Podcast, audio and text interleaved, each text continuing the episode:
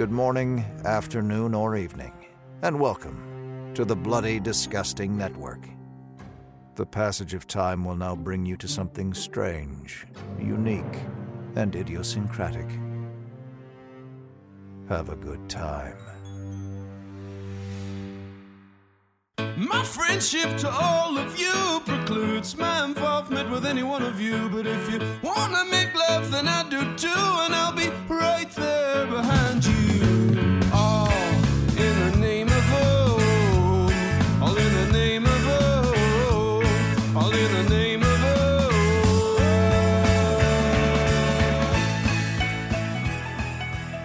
Greetings, constant listeners, and welcome to yet another installment, chapter, episode, whatever you want to call it, of The Losers Club, a Stephen King podcast. Of course, we are not talking about the Stephen King book today, but we are talking about a book that was very influential to Cy King, and that would be Lord of the Flies for this latest Danse Macabre installment. Uh, I'm your host, Dan. Oh gosh, I don't even know if there is there an alliteration I can I can do for this. I've given up on alliteration. I just go with whatever. Yeah, it's hard. There aren't like a ton of characters in this book, and I don't think any of them would go with my with my. I'll I'll just say, Dan Devil Cat is the Lord of the Flies means the devil, Satan, all that good stuff. Um, and I'm joined here by an illustrious panel. Um, and I actually.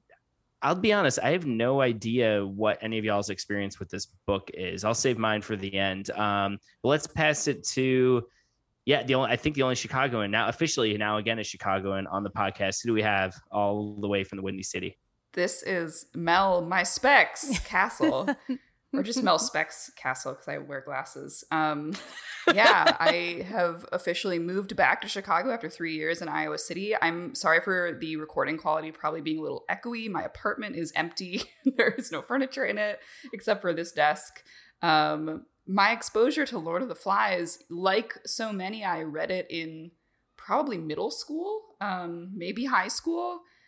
Definitely too young to read it. I think one of my stances that I've developed coming back to it now is that it's it's not a, it's not a children's book. It's not a book for no, children. not in the slightest. um, but they but it's very popular to assign for for middle school and, and high school Mm-mm. teachers. I still think that's maybe a little a little too early for them to really grasp it because coming back to it now was like the biggest unexpected treat in in new ways.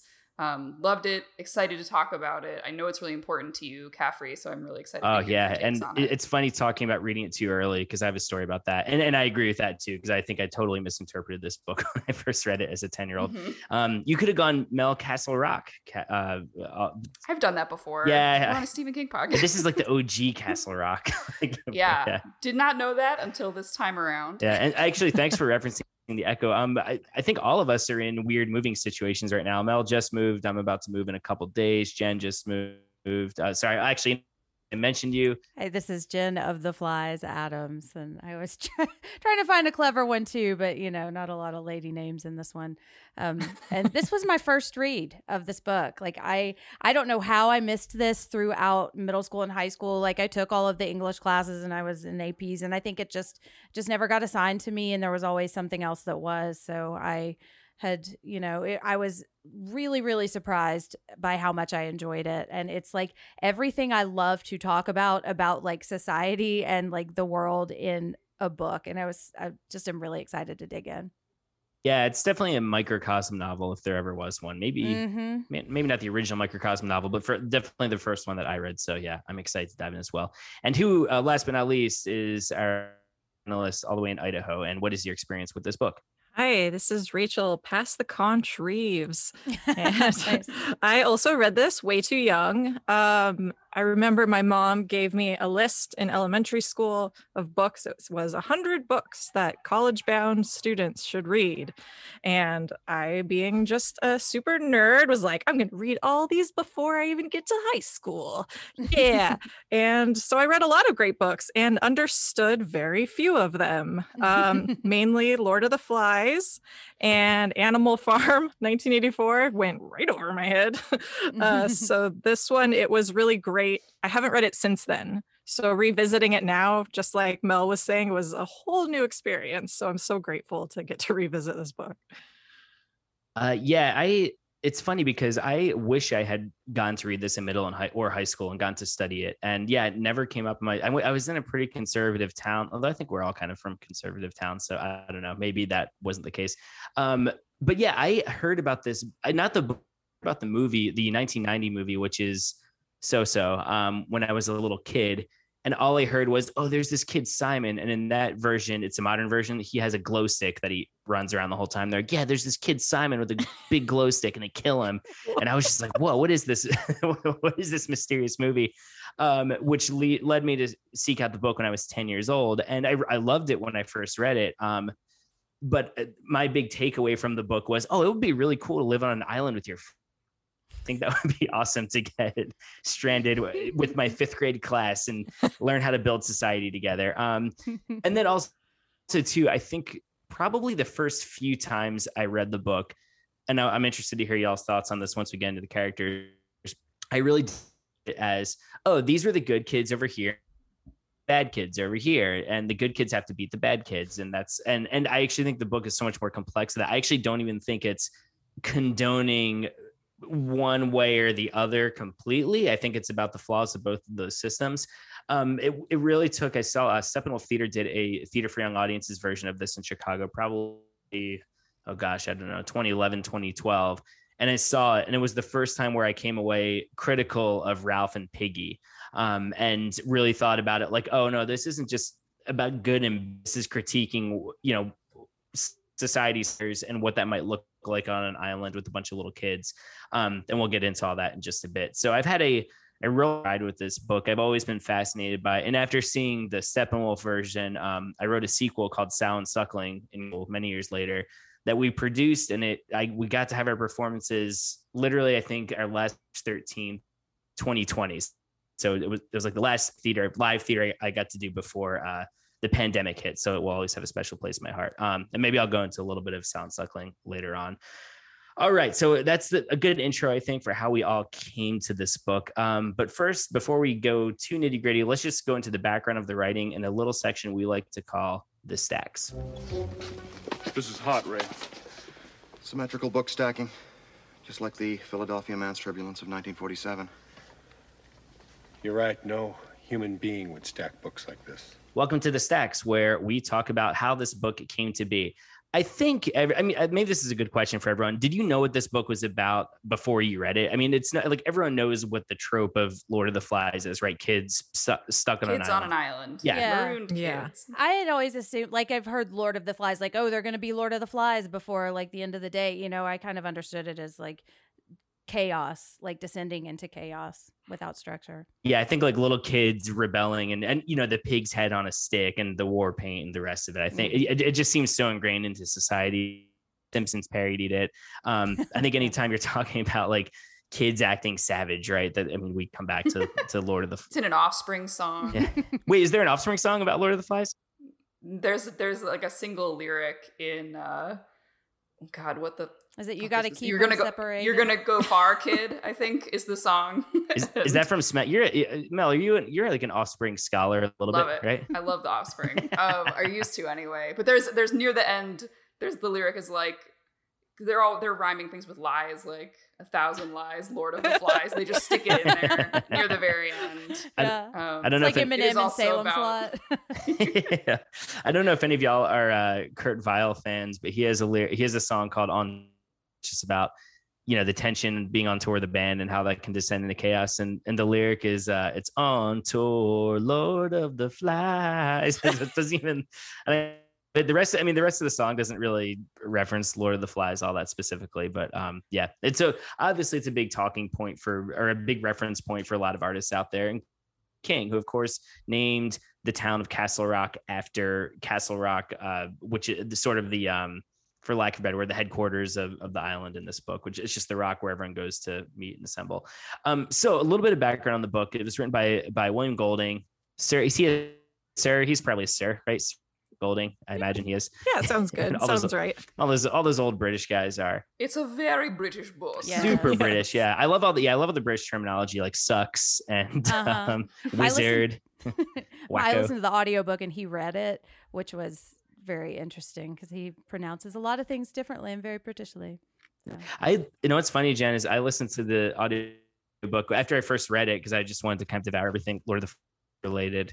And um, yeah, I remember too. He gave commentary after the chapters, and he, Uh-huh. and he answers he answers the question about he's the people people ask why I didn't put any girls on the island, but that would bring up the issue of sex, and I was like, I, I- Uh-huh. well, I'm and like- I've got more thoughts about that later, but yeah, it's There's some. plenty of there's plenty of sex in the book. oh yeah, yeah. I think this is actually one of the most homoerotic books ever written, and I, I mean, in in many ways, um, which which we'll get into. Um, yeah, I think there's tons of se- at least symbolistic sex. I was I was talking about heterosex. I wasn't even getting. Oh, really? Well, I guess like I mean, I guess with the whole pig, right? Like, was what William Golding has called that like a like a demented marriage ceremony or, or or something like that. Sure, the pig is the most explicit example. Um, we'll get we'll get into it. Yeah, yeah, yeah. We got yeah, I got thoughts, especially on uh, on Roger. Um, so yeah, so the basic plot of the book is that uh, and I always when I was younger, I thought it was World War II, but I guess it's like an undefined war, uh, nuclear war. Uh, a bunch of British schoolboys who have been evacuated fr- uh, from private school. Uh, their plane gets shot down. Uh, they land in the middle of the Pacific, and they come to this island. Um, and they also have a a, a uh, there's a dead the, a dead pilot. No, the pilot's like not dead when the book starts, but a a for a little bit is the only adult. And then later on, there's a parachuting soldier who gets shot out of his uh, aircraft and is on there too. But it's mostly kids on this island. William Golding actually wrote this as a part satire, part criticism, part riff on a book called The Coral Island by R.M. Ballantyne, which was this very idealistic lost uh, sea adventure um, uh, with with adult men, not with kids. And it's almost this sort of I, fantasy version of what would happen if someone got marooned. And it's a pretty racist book too, but they make light out of it. And William Golding looked at that as I don't think, you know, kids or adults, I don't think this is what would happen if people were stranded. I don't think it would be happy go lucky and people being inventive all the time. I think it would actually fall apart. Even uh, most of the characters' names come directly from the Coral Islands. Have any of you read the Coral Island or? No. Yeah, Mm-mm. it's it's not very good. Like I can see why Golding read this and was like, "What is this garbage?" I can do this better. Um, Yeah. yeah, I can do. Yeah, exactly. And so he, uh, so he wrote this uh, as a response to it, and of course, it's, um, you know, I, th- I think it's it's critical of society, but mo- more specifically, of course, these boys we would do this on the island. Look at the role models they have. Look at the way humankind operates in general, right? Which we definitely see with with the end of the book. Um, so William Yeah. Gold, Golding. Oh, sorry, what were you gonna say? No, I, well, this might I might be jumping the gun, but I No, find please. it more of a study in the patriarchy than I do of actual society and more masculinity than humanity. Yeah, it's many more thoughts about that. Yeah, that's- for later. it's interesting because I feel like I feel like just giving Golding's comments, I've always looked at it as oh he's he's criticizing society and humanity, but the fact that he does decide to literally not depict like an entire gender of the book, right? It seems like weird Yeah. to to do to do that. But uh, yeah, I don't I don't know. Like I'm I'm curious about how self aware he was of the masculinity angle or the patriarchy angle or anything like that. Well, in his little intro, and it's so funny because it just feels like off the cuff, you know. And I think it was recorded in like the late seventies or eighties, so you know, I don't think he. I, I don't know how much thought he put into it, but he's like, yeah, and people always ask me um, why there are no girls on the island. He's like, I don't know. You can't distill society with girls. Like if it were all girls, it wouldn't be a distillation of society. And I was like, yeah, you're right because our society is the patriarchy and Mhm. it's based on this masculine thing. So I don't think he was really kind of aware of what he was doing, and I think um or oh, and aware in that regard and i mean i'm i'm not saying that as a critique of it because i think it's fantastic that there aren't girls in it because then it does become an allegory and it's like very i can really dig into this limited thing you know Yeah, that's a, a good point. It, I, it's funny too because this even just this word, the patriarchy, right, which has been around forever, obviously. Yeah. But I do feel like we've started using it ubiquitously in the past. I don't know, decade maybe. You know, so Mhm. like I don't. I wonder if back in Golding's day, if anyone was using that to describe something like a negative No. structure that we've all set up, No. I right? don't. Yeah, I I don't- doubt it. Yeah, I don't think so he either. would he would not. Yeah, know Golding would not do that. about. Would not well, especially not when he was writing it and i don't even think when he was describing when he was reading it you know reading Yeah. Yeah it's it's it's almost weird it's like this kind of because i remember even as a kid this the the sex thing and the the his reasoning for putting not putting girls on the island seemed just a little strange but at the same time i agree i do think the i actually do think the book is better for it and in a weird way Mhm. he does unknowingly make it this this i know this critique of, of toxic masculinity in a way even if you would look at okay who is fighting the war in this book, right? Like who is the person they see at the end? It's this guy, this older guy with a gun, right? Who criticizes them for playing island games and having chaos. And then in the background, there's all these warships, right? So I feel like it is this kind of I mean, I don't, know, I don't want to call it accidental because William Golding was a smart guy, obviously. Yeah. But yeah, I don't know if we were talking. I don't know, at least in a in a mainstream context, if we were examining those things quite a, with as quite as much nuance and complexity as we are today, or at least being being vocal about it. Um, yeah, I oth- do think other that, thoughts on that. perhaps he would agree that boyhood is sort of quintessential in a gendered way to Mm. the story because there is a particular competitive slash camaraderie nature that comes with being a young boy that that just seems i think at least in this essentialist time or or retelling like um more physical like more just kind of rough and tumble. Um, but also just how you engender fear and respect as a boy is different than how you would as as a girl. Mhm. and certainly he probably couldn't access like what it what it would take to be a girl on this island and like what would happen. I know that there have actually been adaptations or um Yeah, there, I think don't- there. not I, parodies but like there have been o- women only versions of of lord of the flies yeah, there, there. They forever have been talking about making because I think there's like one from. I think there's an adaptation. I want to say. I want to say it was from Thailand. Let me see. It was uh, where they where they. I think they mixed the genders. They've been talking about making an all girl one for like kind of a while, and I, I haven't. I've seen the one from the 60s um, that Peter Brooks directed, and then uh, the one from the 90s that Harry Hook directed, which isn't quite as good. But I haven't seen any any of the ones from other countries or anything. Have any of y'all seen the adaptations and any of the ones we're uh, we're talking about? No, I haven't. Yeah, let me see if uh, I'm just pulling this uh, this over here. Oh, I'm seeing apparently Cobra Kai, which I do not watch, uh, reference Lord of the Flies as well. So that makes good, sense. Cobra- Yeah. yeah, Wait, I what can i- see what that. is it? What do they? What's the uh, the context of it? I don't remember them referencing Lord of the Flies. Um, I I mean, it must But- have something to do with Cobra Kai. That the dojo. yeah, is the my, dojo. Yeah. Yeah, that It's- it's it- very kind of survival of the fittest or like dominance over Yeah. everything. And then and John Kreese is definitely a Roger or Jack. 'Cause I hate So that name. Wikipedia says that the 2018 American thriller film Lady World is an all-female take Lady on Lord of the Flies. Lady Lady World. eh? World. so I shot that title. It just a little smidge. It's a, it's one world. It's one word.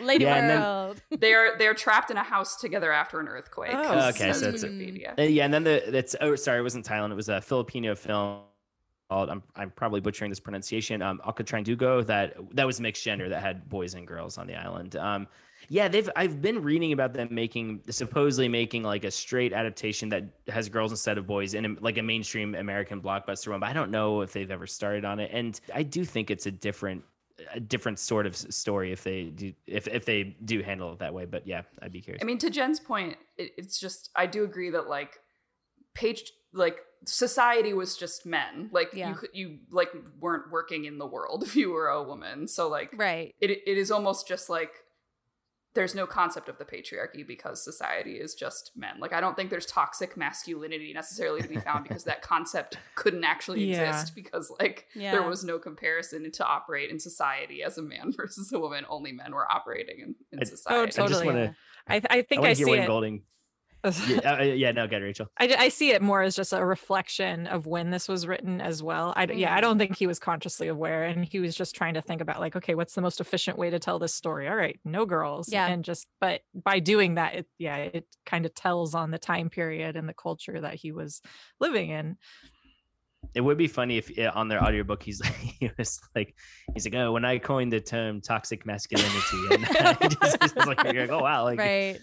But it's really- great because it's like it reduces everything to this like finite thing that we can look at and pick up pieces and kind of analyze rather than like a whole bunch of different like outliers that could be shading things. It's like this really clear object lesson that I I love. And it's I think that's kind of um the mark of really good art or really good fiction is that it has kind of a timeless quality and that this can this is still a relevant book like what 70 years later you know even though he didn't intend it to be relevant in the way that it probably is now? Yeah, that is one thing I was super surprised about rereading this so many years later was yeah, just how simple and clean and efficient and how relevant and how much things still resonated and how much you can still take away from it. It didn't there's not a lot of it that felt like super dated outside of, you know, some of the the wording and dialoguing some of that kind of stuff. But yeah, I, w- I was so surprised. It felt current in ways that were super specific to me. Like I think there are probably papers that English PhDs are writing about how Lord of the Flies is like a climate change novel. Mhm. Oh, um, yeah. which I I can totally see. Like, Wait, say more about. and also that. I was That's- mapping like How so? Just just Oh. with like the um, or just things that kind of uh, devolving into chaos in a way, or I I know I kept thinking about it, especially um, when they talk about. There's a quote that says, you know, supposing I got like the others, not caring, what it, what had become of us, and when they set fire to the island at the end and at the beginning, um, there's a lot of talk of like those are going to get the fruit trees. Like, what are we going to eat tomorrow? Mhm. And um, a lot of this forward thinking stuff is tied to the ecosystem, is is like tied to what they're living off of, and also the political mapping is like is is there. Yeah. Um, the so for me, like anytime it, it turned to the preservation of like what they've been living off of quite literally, and also the political, uh, yeah, mapping onto like basically like GOP and non-GOP stances towards Mhm. towards the Earth, towards the island that we're on. Yeah, yeah, it was Um, impossible to, you know, not think of that and make those comparisons after living through the last presidency and everything that happened. Mhm. Moving into this one, it, it was, yeah, I found myself thinking about that a lot.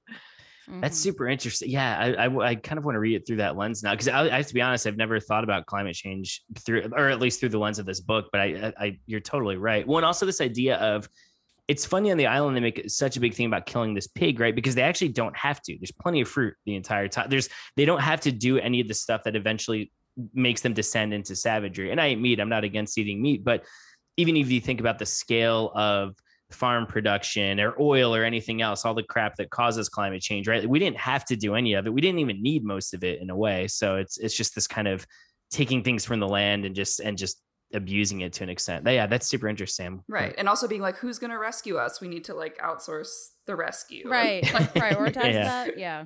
Wow, that yeah, that's great. I had never thought about the book of that uh, but in that way. So uh, when I revisit, I feel like I read it, reread it every few years. So next time I reread it after this, um, yeah, I definitely want to think about that. What we've did, So are we? Is this sort of the the stacks includes the sort of like thematic hook section? yeah, so should we keep yeah, talking about? yeah, the hook. Do you have more? Do you have more kind of like background that needs to be I don't think so as far as exposition goes. I mean, obviously, you know, we, we touched on the King, the King connection with Castle Rock, and he he's referenced this book quite a bit throughout his uh, his novels, and we'll get to that later on. But yeah, I don't think there are any like biographical. I mean, it, maybe it's interesting to say that uh, when he first submitted it to his publisher, they had a a professional editor who wanted to really gut the book and what and he I think viewed it as being exceptionally trashy um, to the point where Golding felt very disconnected from the book by the time it got published. Um, but I mean, as far I mean, obviously it's a classic now, right? I don't think anyone would dispute uh, dispute that. And to Rachel's point, I think I think part of why it does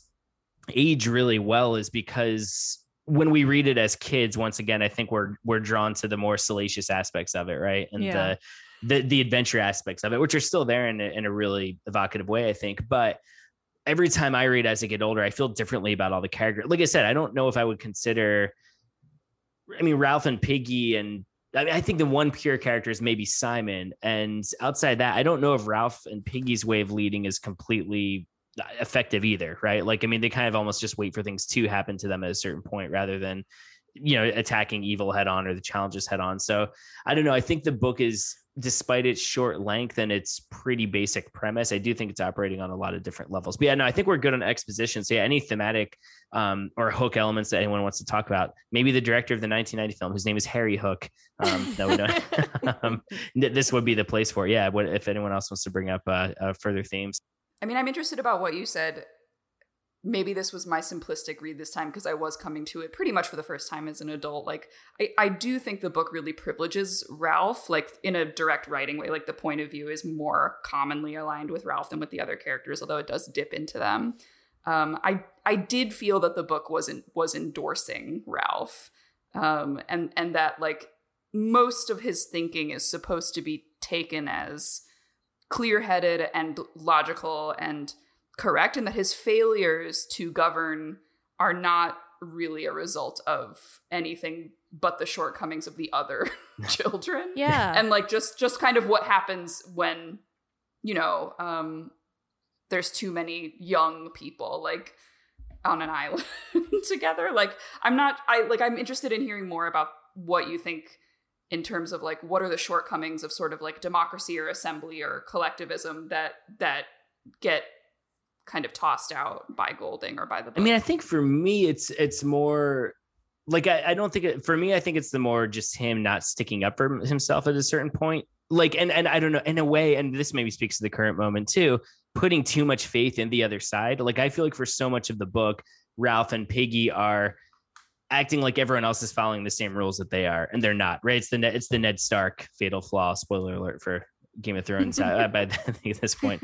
Um, that is moot. But yeah, I think it's this idea, and, I don't know. I guess we we you know it's, it's going to depend on just how you view this in life, right? Like, well, okay, what would it have been right for Ralph and Pete to get more violent or more aggressive when that's the behavior that has sent them on to this descent to begin with? At the same time, I do believe in defending yourself and taking a stand against certain things, which I feel like they don't really do. They just become kind of passive by by the end of the book. But I don't know. I think that's just going to vary from person to person on on whether you do think like, and maybe maybe this speaks to the um the patriarchy criticism we're talking about. When my dad, uh, my dad and I watched both movies together, the the uh, the Harry Hook one and the Peter Brook one, and I, I remember as a kid, my dad being like, "Man, Ralph's a wimp. Like he just he just doesn't like stand up for himself." So, I mean, which could which could be playing into the criticisms offered in the book, right? That no, like there should just be none of this savagery or violence to begin with. But yeah, I think that's that's what it is for me. By the end, is that Ralph just making the assumption that everyone's just going to play like uh, like he does. But yeah, what about you, Rachel and,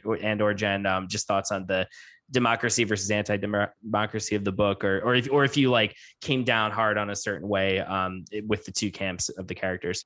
I mean i definitely think that ralph i mean we see most of the story through him and we get to know him better.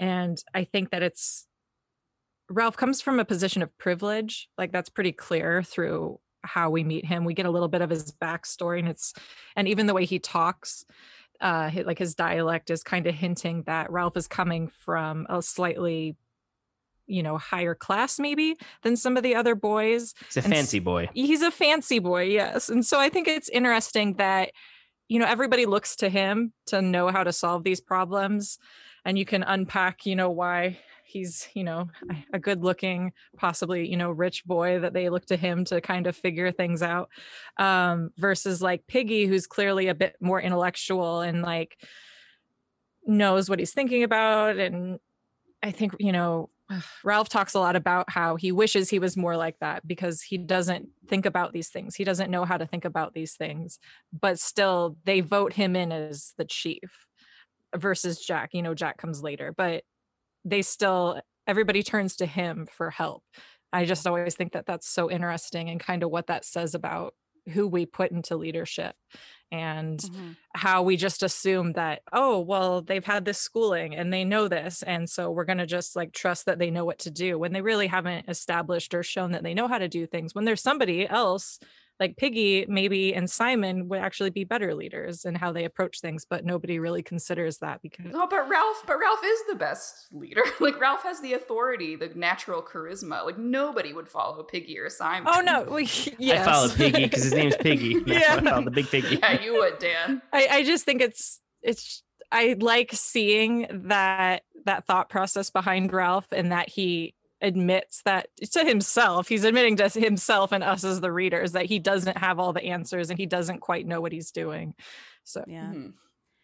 Ralph really pissed me off right away. Um, and I had a really hard time getting on board with him throughout. And I wonder if I would have had a different um, approach to this book as um, if I had read it as a kid and was more familiar with the story. But like one of the first things he does is he others Piggy, and he like re- in a really shameful, hurtful way, and he does it to establish his dominance. And so like when I look at this as like a um, kind of a manifestation of the patriarchy. What I love about it is it's two different ones. Like there's two different systems of masculinity, both kind of struggling for dominance because like his like Ralph is an agent of the patriarchy because his like what that is is a system of governing or a system of power based on like the nuclear family with the father at the head and that's what he's wanting to do. And he has dominance with the conch it's just like a vocal dominance. It's not necessarily like a muscular dominance. And so he is he is building he's rebuilding society. And this is kind of going back to what we were saying about golding's understanding of society is and it's like the joke about the fish the two fish that pass each other and one says how's the water today? and the other one says what's water? Like i just don't think he realized like this the the civilization that he was building is based on othering others and it's based on subjugating others. He's just doing it in a more intellectual or a more, I guess, quote unquote, civilized way. Whereas Jack is just like, I'm the strongest. And so that's the way that I'm going to dominate. And Ralph is, I'm the loudest and I am the most persuasive, you know, but it's still kind of two forms of dominance. And I do think it's really interesting, like who we put in charge. Like if you look at, um, the presidents that we have had over the course. Like I think of like John F. Kennedy, like somebody who's really good looking that just naturally kind of attracts people and you want to follow that person because like our society idealizes those people. And if you follow them, then you're going to maybe kind of be like them at some point, you know? I guess I think that like Ralph there was hope for Ralph and that Piggy Mhm. was always going to be othered no matter what because of how children are and Mhm. because that is in that is built into how humans operate, not even just children. Yeah. And like his his othering of Piggy and the book's othering of, of Piggy is sort of a great one over on the readers because Piggy is not likable. Like we Mhm. like we also do not like Piggy. he is othered for for reasons that he like can't really control but that are self-perpetuating. Mhm. And like I do think Ralph's system for me is is like a very convincing argument towards the like possible the like heavenly glimpses of like what what will socialism teach us about those we wish to other and how to treat them and how to respect how they can flourish because by the end Ralph has come to really appreciate his sort of cabinet which is which is Piggy and he knows Mhm. that Piggy is an intellectual resource that can think about things like he doesn't think about things and the reader also comes to learn that Piggy's like aforementioned laziness his like sort of reticence to do any manual labor is because it it triggers his asthma. Like we we sort of know this, but like he literally can't do it. Like Mhm. he will stop breathing. There's this cool thing about like I think disability in the book. Like Simon has epilepsy. Piggy cannot see without his glasses like at all. His sight is so bad. And also he's overweight. Um, or he's fat. I don't like using the term overweight anymore. And also, I mean, he um, has asthma. He like can't do the the physical labor that the island seems to say is the only answer for contribution. Mhm. But Ralph is able to see beyond that and say like, oh, actually, Piggy contributes in this hugely beneficial way. And we, if we can respect that, like, what does Piggy say? There, I even wrote down this quote um, that like he acknowledges um, I, if I pull logs, I get my asthma bad. I wish I didn't, Ralph, but there it is. And I feel like one of the biggest arguments that, or the, the biggest problems that people have with socialism is like, there's going to be like freeloaders, or like, there's going to be, we don't want to fund like the people that aren't going to like put in the work. Um, but like, that's like bullshit. And like, we should, we should fund the people that can't put in the work, not only because they can contribute in other ways, but just because like, that's the way it is. Like, like we are always going to be this diverse population. Yeah. But, and I think the book is hopeful about Ralph and is cynical about the world. Like I don't I don't agree with the take of like Ralph as like this other sort of like misguided dominant mode. I see it as a very kind of like if only reading. Well, Like, and i kind yeah. of think like I think Ralph does change over the course of the book in a way that I don't see many of the other characters changing because I agree. And when I think about what Ralph really wants, like he's the one that's really focused on getting off the island and getting out of this. Like he just wants to go back and read the books on a shelf and like go in when He wants to feed the snowing. ponies. exactly. I know, and I thought that was really sweet. And it's like he's the one who I think he's able to see see that. And I think you're right. Like he does have that cabinet by the end. I think what frustrates me so much at the beginning is that he um he does not like he delegates without really understanding. He just kind of gives it out because that's just what he sees. That's probably what he's grown up seeing people do in his life. And I think it's when he starts to see what the other side of that is that he has a lot of growth. And I do start to really like him and pity him. what do just because uh, since we're in thematic territory not to not to make a complete 180 but we did touch on it before um let's talk a little about a little thing called sex uh everyone uh but, but for real we um you know, we talked about the absence of women on the this island. Obviously, it, it is a bunch of boys, which is not the same as having a bunch of men together on there. I said, oh, I think it's actually a, a quite homoerotic book in its own way.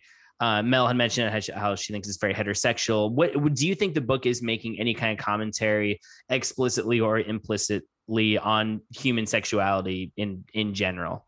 Um, that me, I don't know, me on the on the homoerotic side, I don't necessarily think it's it's saying, oh, these are all boys who are secretly attracted to each other or anything like that. But I do think the way they depict Roger um, tormenting the little ones and kind of going off with them and and not quite describing it and just the way they are with the pig and everything else for me it does tie into this idea of just i guess succumbing to primal urges in in a way that maybe the boys don't know how to sort through yet and and so i don't know so maybe homoerotic's not the correct word because i don't think the kids are thinking about it in terms of necessarily oh, I'm attracted to A, B, or C. But I do feel like there's something awakening in themselves that they are kind of exploring, and maybe they don't they don't know what it all means on the island. But what are what are other thoughts of, about that specifically? I, th- I I don't think it's a hetero. It's, you said I think it's a heterosexual. Mel, book. Mel said it's the most heteronormative book, and she loves it for No. that. And uh, no, no, no, go Uh, no, I just I just think the language is so tactile and erotic. like No, it doesn't matter what he is talking about. It is to to down to the use of like his s's. Um on 67, he did desperate violence to his naked body among the rasping creepers so that blood was sliding over him. I mean, that sounds like, Like, masturbating in a way. incredibly erotic. like, I always think of the passage where where Roger kills the pig, and he decide he I mean, he doesn't ha- once again does not have to do this right, but he the sort of coup de grace is him shoving the staff up the pig's ass, right, which is like a a, um, a mother pig, uh, Mhm. and it's and then, like then leaning into it, and it's talking about shit running down, excrement running down the staff and everything. It's very um, yeah, it's a, I, yeah, it's it's very it's very visceral and uh, yeah, Yeah. the S the S point is really good. I hadn't thought about that. I the pig the pig scene was something that I think had embedded itself in my kid brain as a this is too big for you to touch right now. Because when I got back to that part I remembered the specific wording of like Roger found lodgment for his spear. Yeah. and I was like lodgment, fuck. Like um and that scene has been described by people as a as like a rape scene. Uh Yeah. like just something about you know everything is is, is sex except sex with it which is power the Janelle Monae quote and oh yeah, the whole crazy. book is sex. The whole book is like is that crazy classic life or screwed? No, screwed. Right, that Janelle Monae song. Is it screwed? Is that the, is that the the song that has that lyric? I don't know It makes sense. Uh, yeah. Well, yeah. Jenn, Rachel, any any uh any sex talk you want to add to this book? I, I did interpret the pig scene the same way, and I think and later on there's another reference to you know Roger having the the stick that's pointy at both ends, and I think that yeah, it it's hard not to think of it that way, and I think it's just a further, just kind of gross relationship between dominance and you know fucking something like that's how you're like getting control and dominance over something so the the rape analogy i think is is fair and valid and very easy Yeah. to make I feel like uh, Golding. Ref- I think it was Golding. Maybe it was a, a critic referred to that scene as as the something wedding night. The as like the oh yeah like uh, and, and something more eloquent than this, but like like the Sa- Satan's wedding night or something. Like, I don't remember. I'll have to, I'm gonna see if I can can look this up. But uh, the yeah, red wedding the yeah, yeah the red wedding. We're just gonna yeah. Let's just turn this into a Game of Thrones uh pod because there there are no Game of Thrones pods out there, right? No, But, uh, no. yeah, Jenn, anything you want you want to add to any of that? No, I you know I actually didn't really see much sex in it. Although now that you're saying it, I can totally see it. I think, and as I was reading this, I was very like laser focused in on this like society culture kind of read of it. So like when like when I thought about the scene with the pig, I I did catch the like upper ass. I think he says, um, but I was thinking more of just like kind of gendering, um, and like what the roles of women are in a society, which is not exactly what we're talking about, but you know. But Jenn, you listened to the audiobook. Do you mean to say that Wim Golding didn't really draw draw out those S's and get real freaky with it? I mean, he drew out everything. So yeah, some of the S's were a little long, and some of them he would say mirage, and I can't remember the other word that he said. It's all very delightful to listen to him read. Mirage. Yeah, mirage. I was like, ooh, you know. So yeah, Another, I've also read that people think of that scene as the last vestige of like murdering the mother, like the pig is in maternal bliss Yeah. before Mhm. they, they come Ed- and the and, like, Oedipal rape wedding her. night, I think they call it. That Yeah. yeah, Mm, yeah, yeah. which yeah makes it makes Yeah. So there's there's really just like no hope for them at that point. They've murdered the only symbol for a, a maternal instinct or a caretaker or something gentle that they that they Yeah. can find.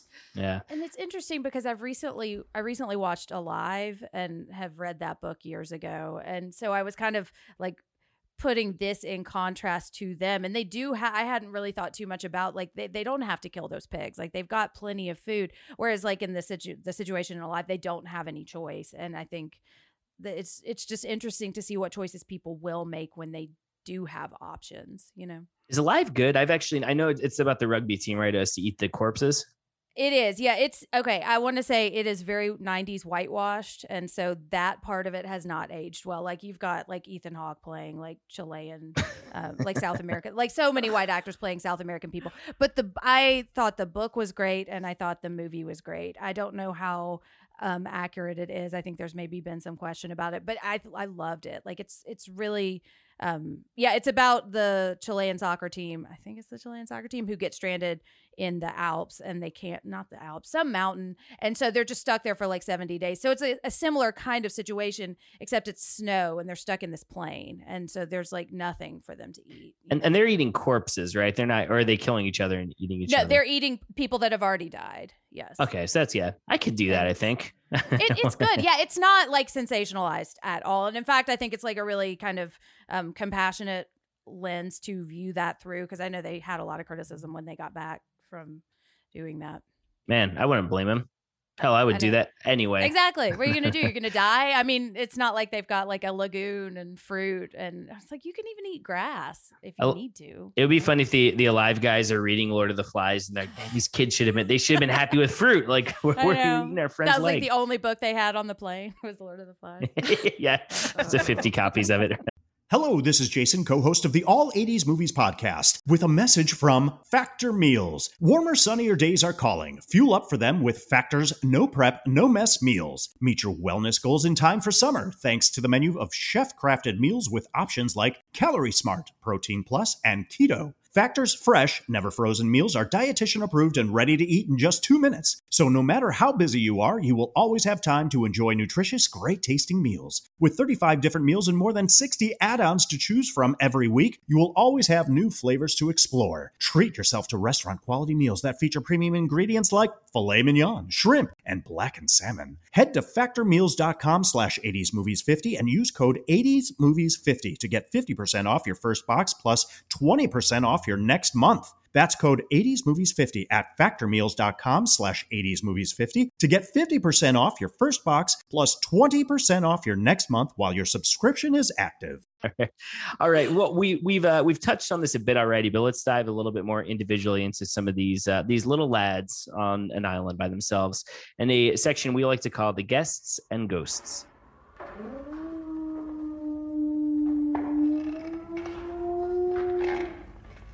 Welcome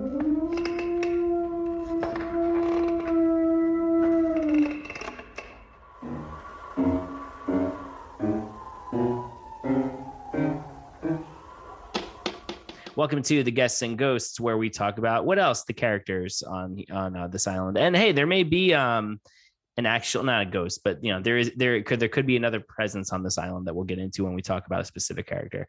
Um, we've we've talked about a, a lot already, but Ralph, um, he's a leader. He's the stud. He's the charismatic guy. He's the one everyone gravitates toward. Even with Jack being bullying, you can tell right off the get go that people are just more drawn to to Ralph. Is there anything else we want to say about him? I feel like we did have a good conversation, but we can definitely dive into him a little bit more. Um, I will say one thing that's interesting too is that his father's in the military as well, right? Um, I mean, a lot of I, a lot of these kids' parents, I'm or dads anyway, I'm guessing would be in the military at this time. But just thinking about what we were saying before, this is this is these are the rules Ralph knows, right? This is what he's seen. Um, but yeah, any any other anything else we want to say about Ralph, either his leadership skills or why the kids are drawn to him to begin with, or anything like that. Well, and I, I think just, you know, biggest, broadest picture, he just represents the idea of civilization and, you know, the world established with all these rules and everything versus, you know, other characters that represent other things. But Do Yeah. you guys think that he because we you mentioned socialism before, do you think he represents a specific political ideology? I think he represents for. Or, I don't. I I um other than just like capitalism maybe and um just kind of a system of law law and order kind of which is weird because he's like in contrast with Jack who I feel like is kind of a very very extreme version of that you know? But no I didn't necessarily read I feel like it's too primitive to really yeah, kind of put any kind of leaning to it you know?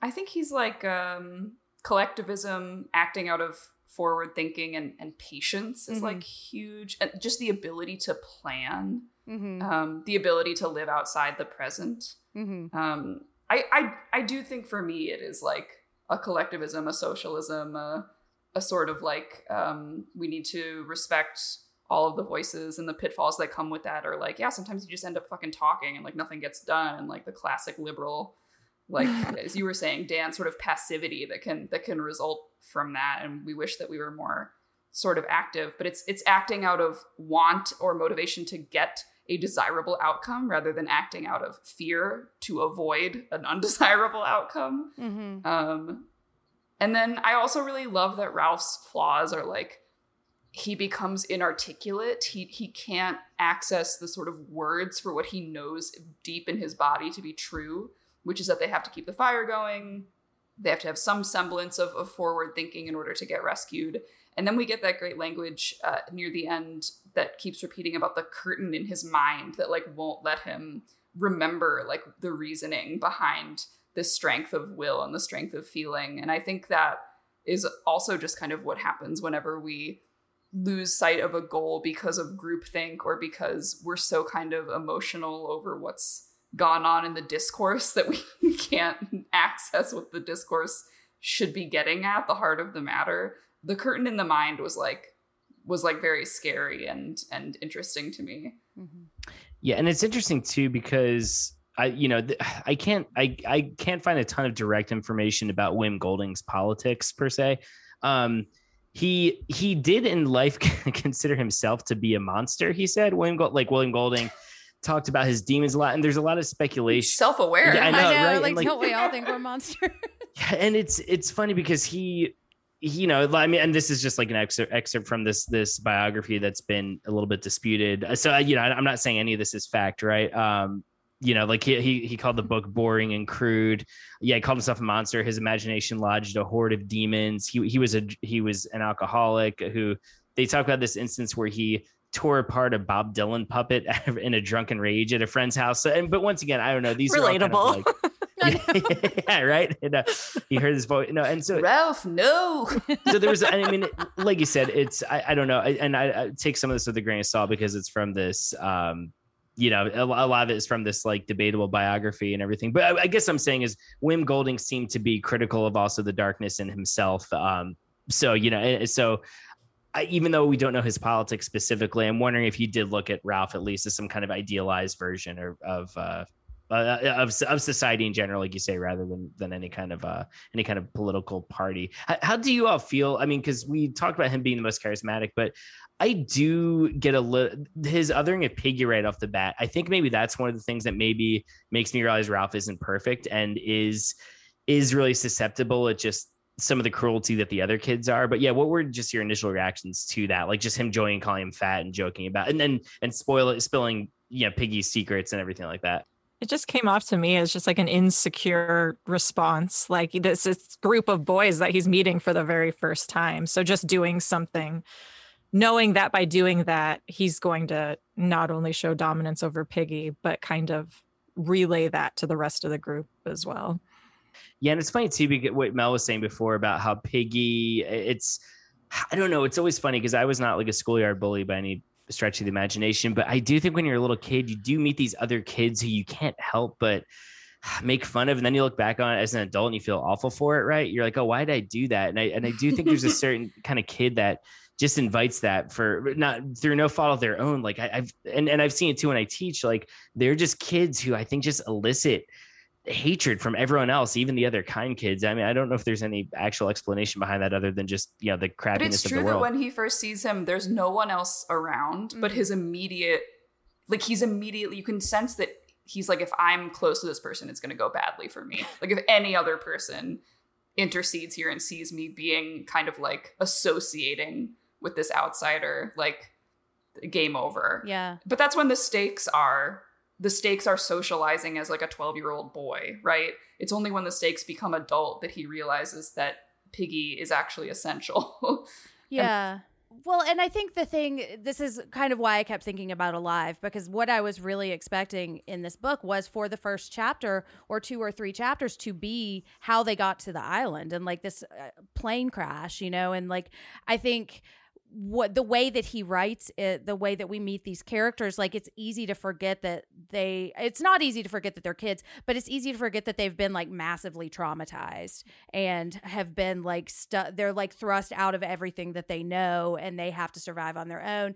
And i could see and mel you're kind of giving me a little more sympathy for ralph as we talk about this but like when when you feel so uncomfortable and so out of your element and so terrified like the the quickest thing to do is try to get a structure together because there is a little bit of a safety in that. And if he can just kind of feel just the slightest bit of kind of dominance or like superiority to someone there's comfort in that and that is an understandable thing. And i think that's why kids do it you know like it's if it's the first day on the playground you know you you want to find your group and your group oftentimes is defined by not being a part of another group and i think that's just kind of a natural reaction. And i think what i would want because i know i've come down a little hard on the structures but what i would want is just that we we would kind of grow a society where we feel more comfortable not having those structures and kind of living in the in between of knowing who is the leader and who isn't and just kind of you know.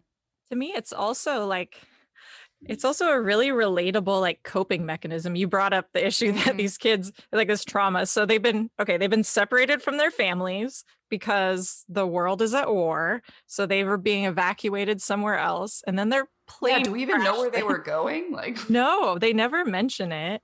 But it, so they crash land. All of the adults are, you know, dead, killed, killed in the plane crash. And then and now what?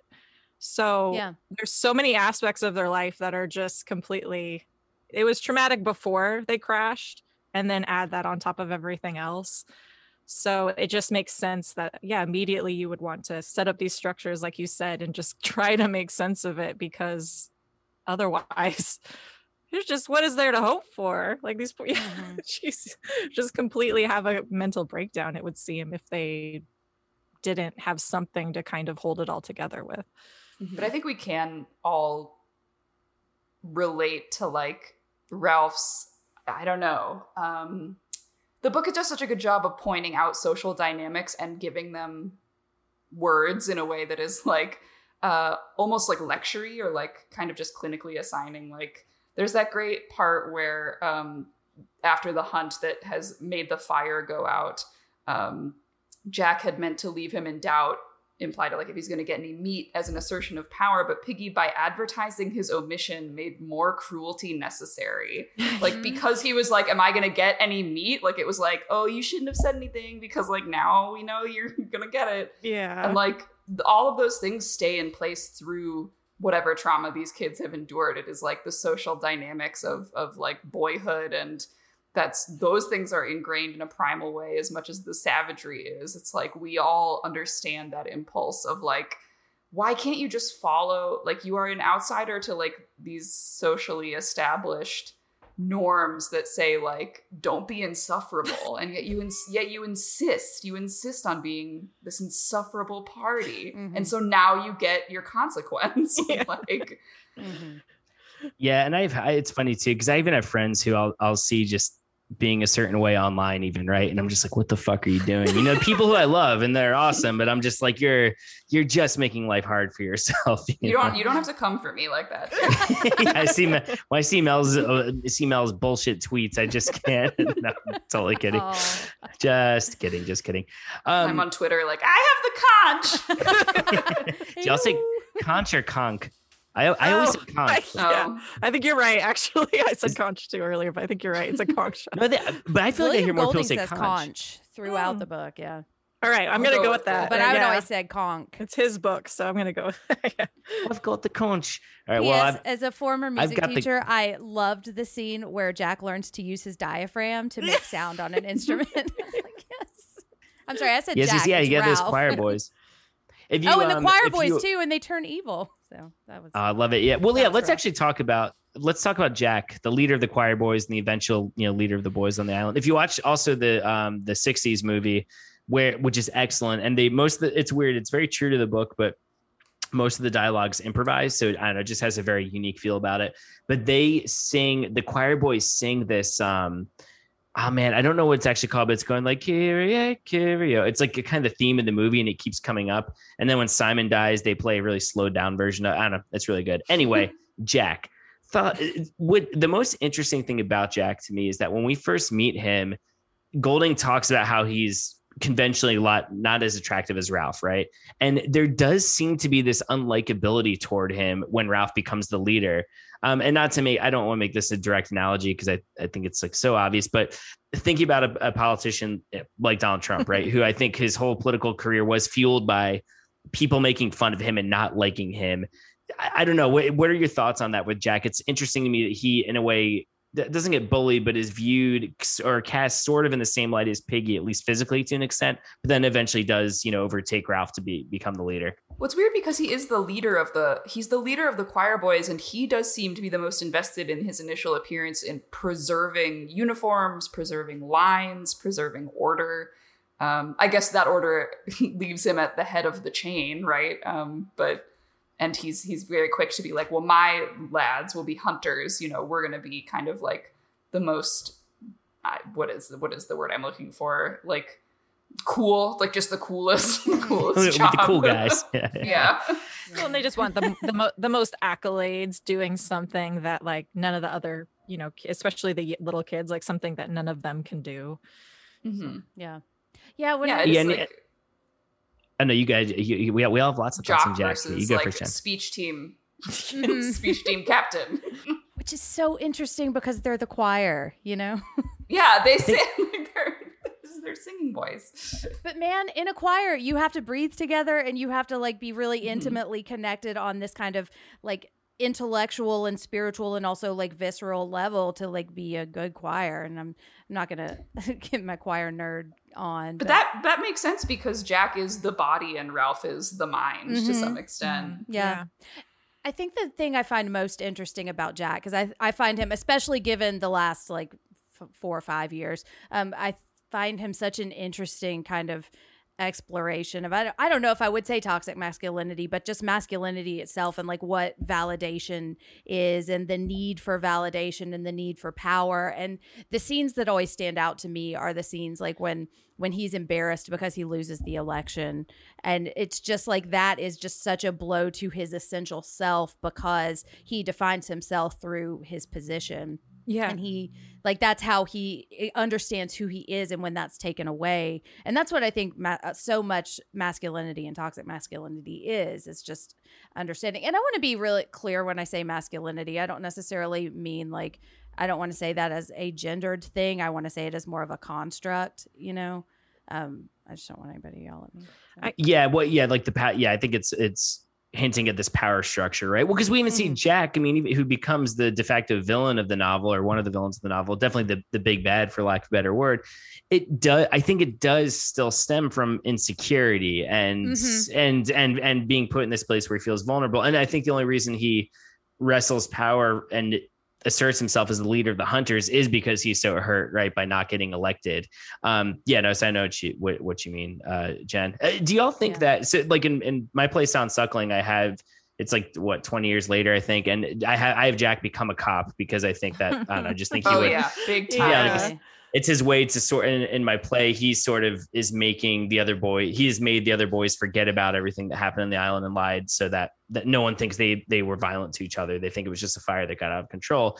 And i think to me yeah jack is someone who totally gets off on power. But what do you i don't know do you think there would be any sense of remorse for him at the end of the book especially because when the other boys come running out of the tree line when they see the naval officer there does seem to be this this sort of dropping of the game, right? Like the dropping of this fantasy idea of being savages and, and everything. Like, like I always wonder, oh, does Jack is Jack a sweet boy outside of this? That's something I always ponder. No, I think you're right about the insecurity and the. Mm-hmm. He is an individualist model that operates under the facade of care, but when again it's a it's motivated by fear. Mm-hmm. It's like I'll take care of you because if I don't, we're going to die, and if I take care of you, you better do everything I say and like the act of taking care has nothing to do with communal caretaking. It has to do with like destroying other things mm-hmm. to like uh i guess i guess dole out the pig meat. But like everything is ritualized in a way that serves him as an individual so that he maintains his grip on the public. Um and it's not at all about Ralph's vision of like we all need to get rescued. It is for all of us. Um, yeah. It's it's less about being admired. I, I do think there's this interesting idea of gratification and like the need for immediate gratification that you see with Jack because he's it seems like he's always more concerned about like hunting versus the fire and like yeah the fire could save us but we don't know when but if mm-hmm. I kill mm-hmm. this pig now like we have meat and mm-hmm. it's exciting and it's something that you know everybody's gonna like cheer me on about and the mm-hmm. same thing about like the shelters and the water and the coconuts like people go on to do other things because that's more exciting at the moment and yeah. I, and more comforting yeah like it just it's just a way of getting like instant comfort. Yeah, getting yeah. getting through the day and not getting like really depressed about this really dire situation that might have no end in sight. So and then people, you know, they they lean to him because of that because what he's offering is more you know enticing in that moment which i think is really mm-hmm. interesting. Then what you know ralph is like hey let's build shelters and they're like no but it's sunny right now. Why would we want to do that?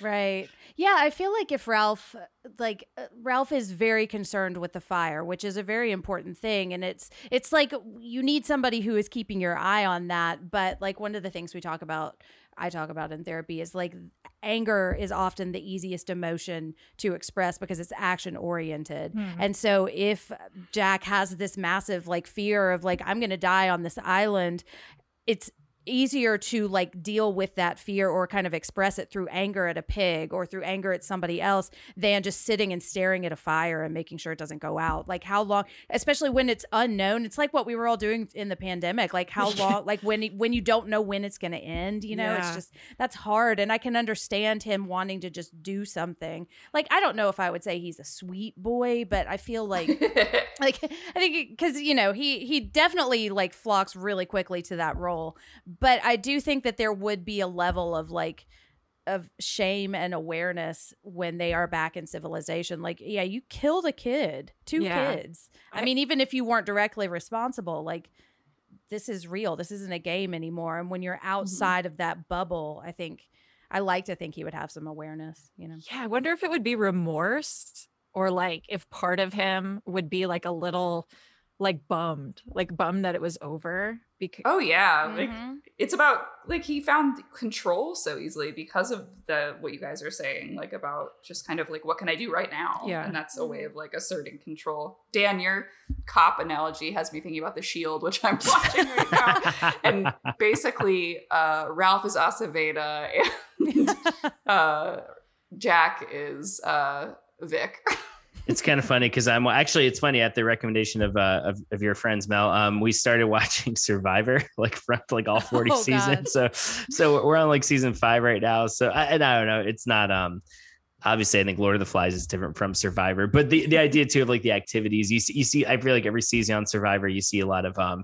oh well, this person's nice but they just want to view this as vacation do the fun stuff and we're out there doing the work and everything and it's um yeah I, I, I always think about that uh yeah, just just that debate in the book because because on one hand you could argue, okay, well, what what Jack and the hunters are doing is good, but once again, they don't need the pig, right? Like that, yeah, it would probably make more sense. I mean, protein is yeah. good to Yeah, have. that's true. I think, Yeah. and I think they do touch on the fact that, like, oh yeah, just eating all this fruit is giving them like crazy diarrhea. runs. Hell yeah. What do they say? Taking short? Is that what they say? Oh, Yeah. yeah, just taken short. Took me little ones are to take- figure the- that out. they're taking they're taking short behind the or they're yeah if you're get what, what does Ralph say he's like he's like oh if you're gonna take short do it with some fruit leaves or so- or something like that yeah, So- don't do it next to the fruit. Yeah, don't That's do, yeah, dirty. don't Yeah. do it by the fruit trees.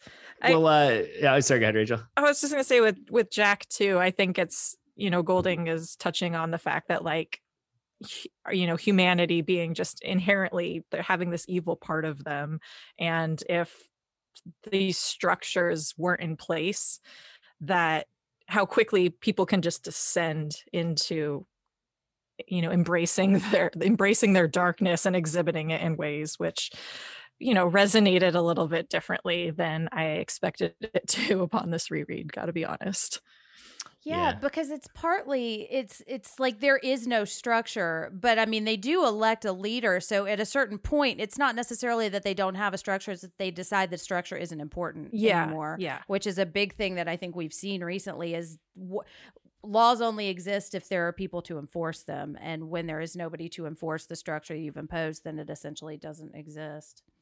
Hmm. Or whoever my- has the biggest stick enforces, you know. Let's move on to someone who uh, who does not have the biggest stick ever in the novel I don't think and that is Piggy um Mm. do Whose real name we never learned. I know I was just I thinking about that it's so oh sad you're right wait he- Yeah. he, doesn't say it even at the oh man yeah wild Mm-mm.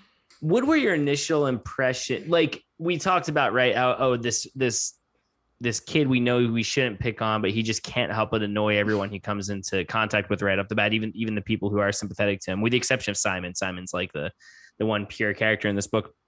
What was your initial reaction one of annoyment? Like i mean piggy is very interesting to me obviously. I'm not bored but i'm not annoyed and like from reading him because i i I like his weird vernacular. I like all the character details he has about you know the specs and his, his grandmother and his asthma and everything. But like when you're reading the book, do you feel like you want to join in with the boys in a weird way, or does Piggy like get under your skin in that kind of? And I don't know if anyone's ever watched South Park. Kyle has this like really annoying cousin who everyone who everyone can't help but hate, and it, it's kind of that kind of thing. I think he has asthma too on the show. But uh, yeah, does, did anyone was anyone rooting against Piggy? I guess is my question.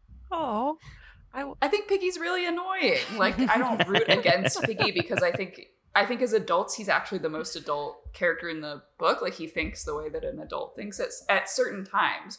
But the most annoying thing about Piggy is that he is vocal about feeling rejected and that only makes the rejection repeat um like he's constantly being like don't leave me behind or what should i do and it's it his feelings are of insecurity are so plainly visible which is like not a thing you're supposed to show as a boy Mm. ever. Um that he i don't know he's just embarrassing. He's an embarrassment. And like as yes as a reader i find him very annoying. Um but i think that's like very genius of the of the book because you still have to respect his ideas and the way he thinks while also being like god can you just fucking shut up like Yeah, I'm I'm trying to think of an equivalent, like a famous person equivalent to that, someone whose ideas we love and that maybe I I, I align with, but I'm like, oh my gosh, I just can't stand them. um, Mhm. I'll, I'll I'll I'll let y'all know if anyone comes to mind. I feel like there is someone. There's got to be someone on social media who I'm like, oh, I, I agree with them, but they're also super super annoying. Um, yeah, Rachel, what about you? What were your, your thoughts? Just your initial impressions of Piggy?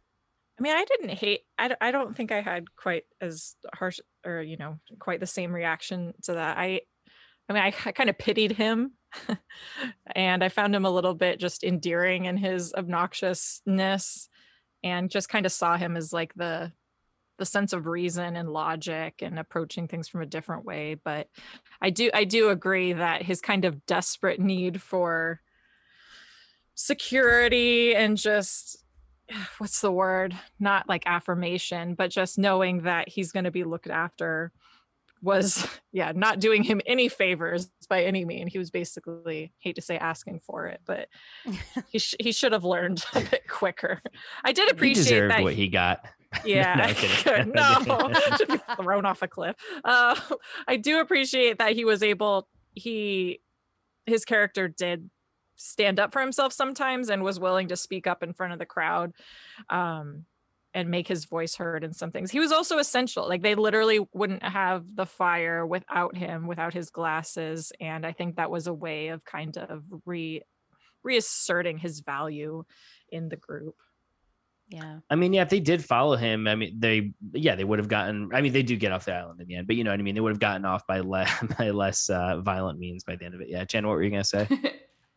Well, it's like there's there's Piggy as a concept Mhm. and like kind of an archetype or like a representative of like a, a piece of society, and then there's Piggy as an actual human being that you are living with every day and hearing talk and like interacting with. And I think like when I look at Piggy, like it, it is wrong the way I think they are cruel to him, and I think um like I, I think he is probably the most other character in the book, which is not good. And so as a concept, I think that's wrong. And I have a lot of sympathy for Piggy. But then like the day to day dialogue that we hear from him, like I there is kind of it's annoying, you know, and I do kind of get that. I think I have a lot of sympathy for him right off the bat because you know, just as somebody who's dealt with a lot of insecurity, like it's, I could really relate to him and to not wanting to be called by that nickname. And the thing that struck me too was when he was like, Yeah, and I'm the only one in school that has asthma. And I just remember like really wanting to have braces when I was a kid because I just oh thought that Oh would be my really cool. wow.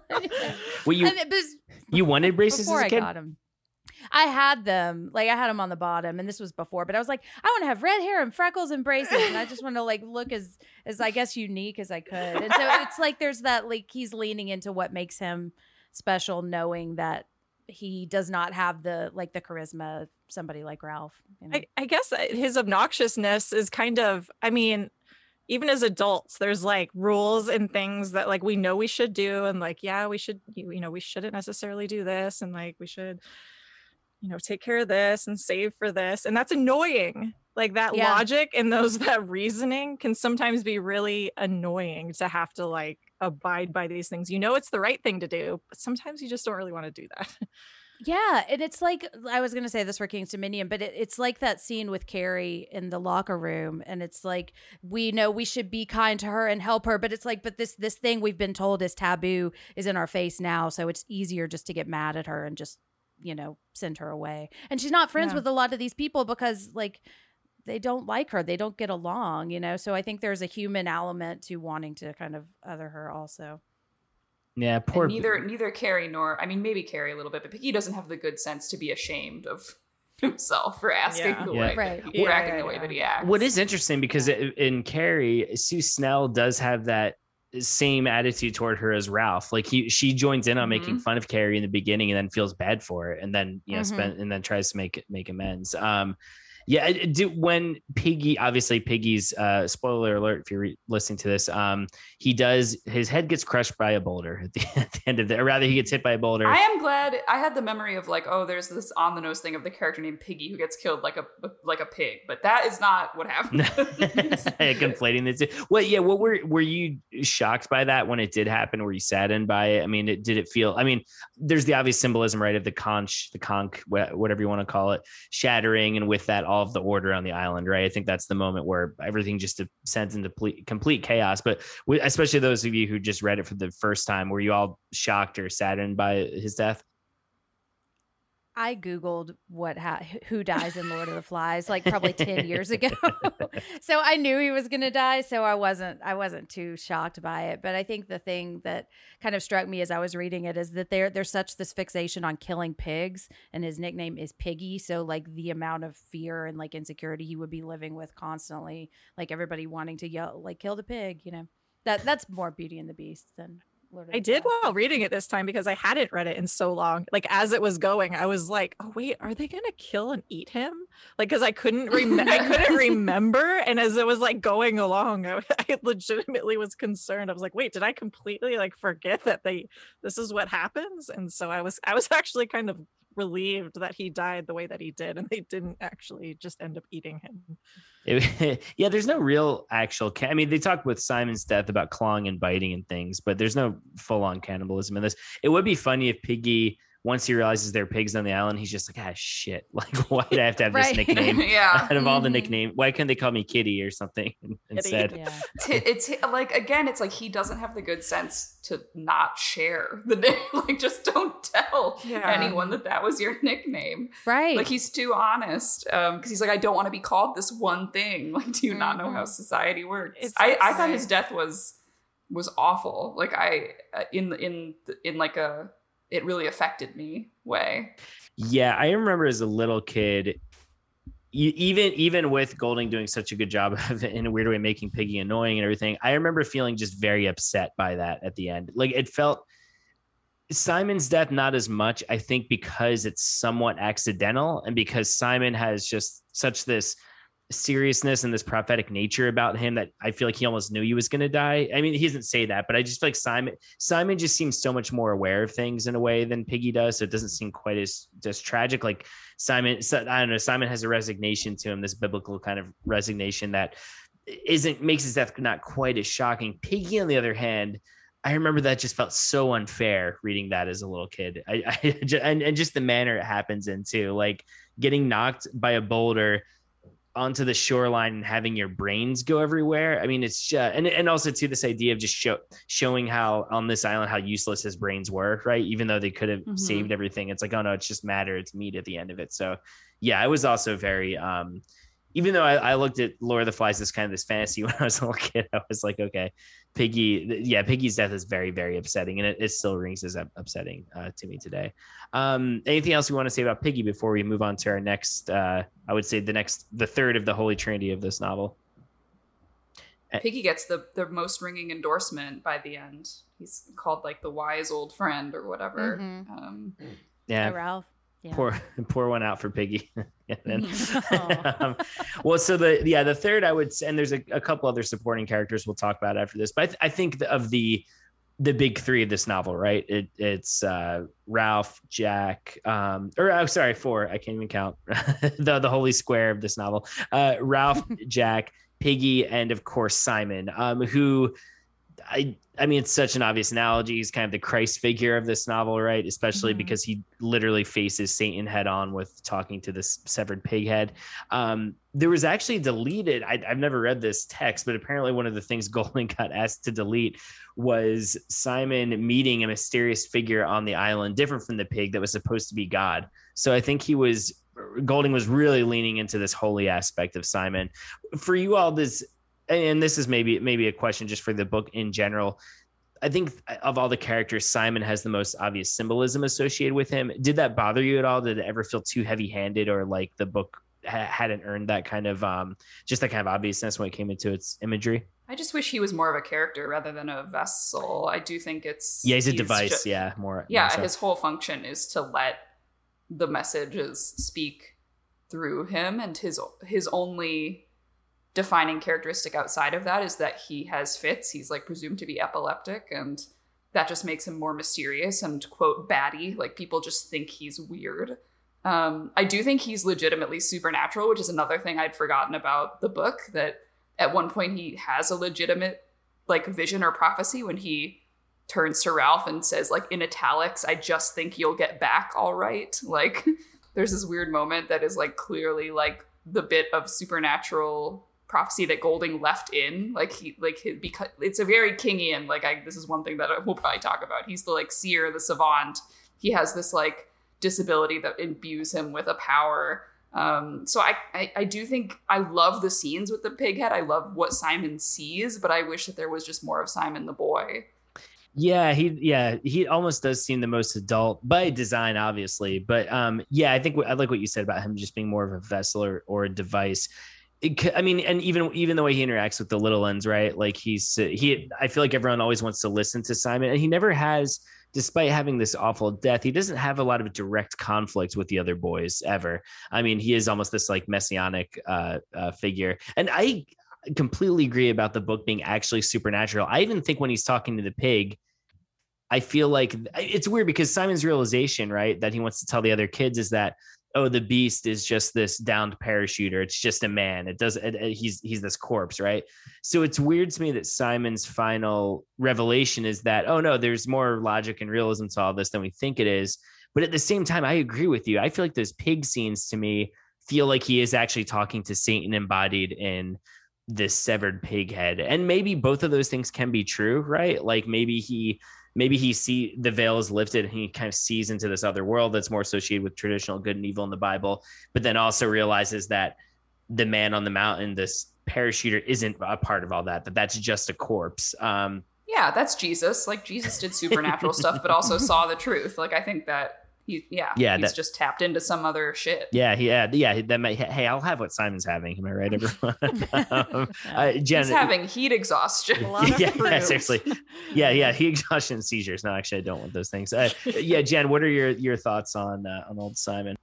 Well, I kind of agree with what we're saying. I feel like he feels the least kind of married to his own agenda, which I think kind of feels refreshing at times. But yeah, he he and I like him as kind of a bearer of knowledge because it sets up this rejection of knowledge later. So I think I like him more as kind of a plot device rather than like an actually fleshed out thing in the way that like because he is kind of he is the the contradiction to um to everybody else in the way Piggy kind of is too, but Piggy is a real character, you know, and has more kind of nuance to him. And you know, and I think I I could probably go down a big roll rabbit hole about like who is present who is given the role of caretaking and why that like caretaking is not valued. And so that's why these people are given these roles. But i think what i like um, the most about simon is i think he's just extremely empathetic and like aware of what's going on and aware of who he is and who everyone else is. And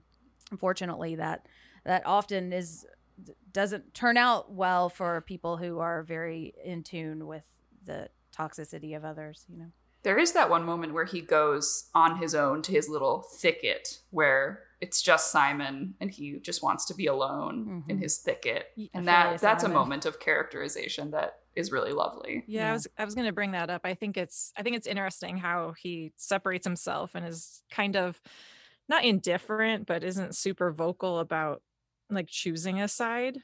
And yeah, he just kind of removes himself from the situation and is like, all right, you guys, whatever. I'm gonna just go over here and meditate or do whatever and talk to a pig and just kind of yeah, separate himself from the madness. And I I do think that's one of the more interesting things about him. Yeah, because And- uh, you almost want to lump him in with quote unquote the good kids, right? With Mhm. you know with uh, uh, Piggy and Ralph, and in the beginning Sam and Eric. But when you think about it, I'm like, well, yeah, Simon. I think he has a good worldview and uh, a very harmonious worldview. But yeah, he doesn't really have like any fights with Ralph, uh, with um, sorry, with Jack or anything, right? And not that I remember anyway. He, not like he- confrontations anyways not like actually face to Yeah. face kind of things yeah it's like, he was in the choir though, right? Like Jack knows him. oh, that's right. He is one of the and he's like, boys. oh yeah, he has those spells, you know, he's gonna faint or whatever. Yeah, it's so funny because he gets separated from that uh, so quickly. Um, if you watch the 1990 movie, uh, or maybe it's 1991, I can't remember. Um, James Badge Dale from The Departed plays him. It's like one of his early roles. Ah. Yeah, he's in something else. He's in a horror thing coming out too. I think James Badge Dale. Um, anyway, and Balthazar Getty plays um, plays Ralph. Uh, not that it, I mean it's it's a visually interesting movie. I I will say Mhm. that. Anything we want to else we want to say about Simon before we uh before we move can continue on the character train.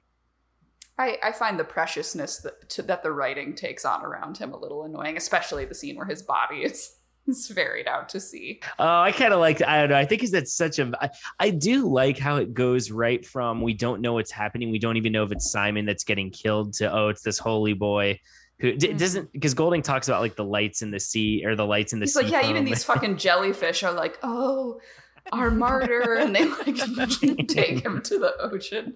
it would be funny just picturing a bunch of jellyfish like extending their tentacles and just you know, gliding. Yeah, it's out like there. Literally what happened.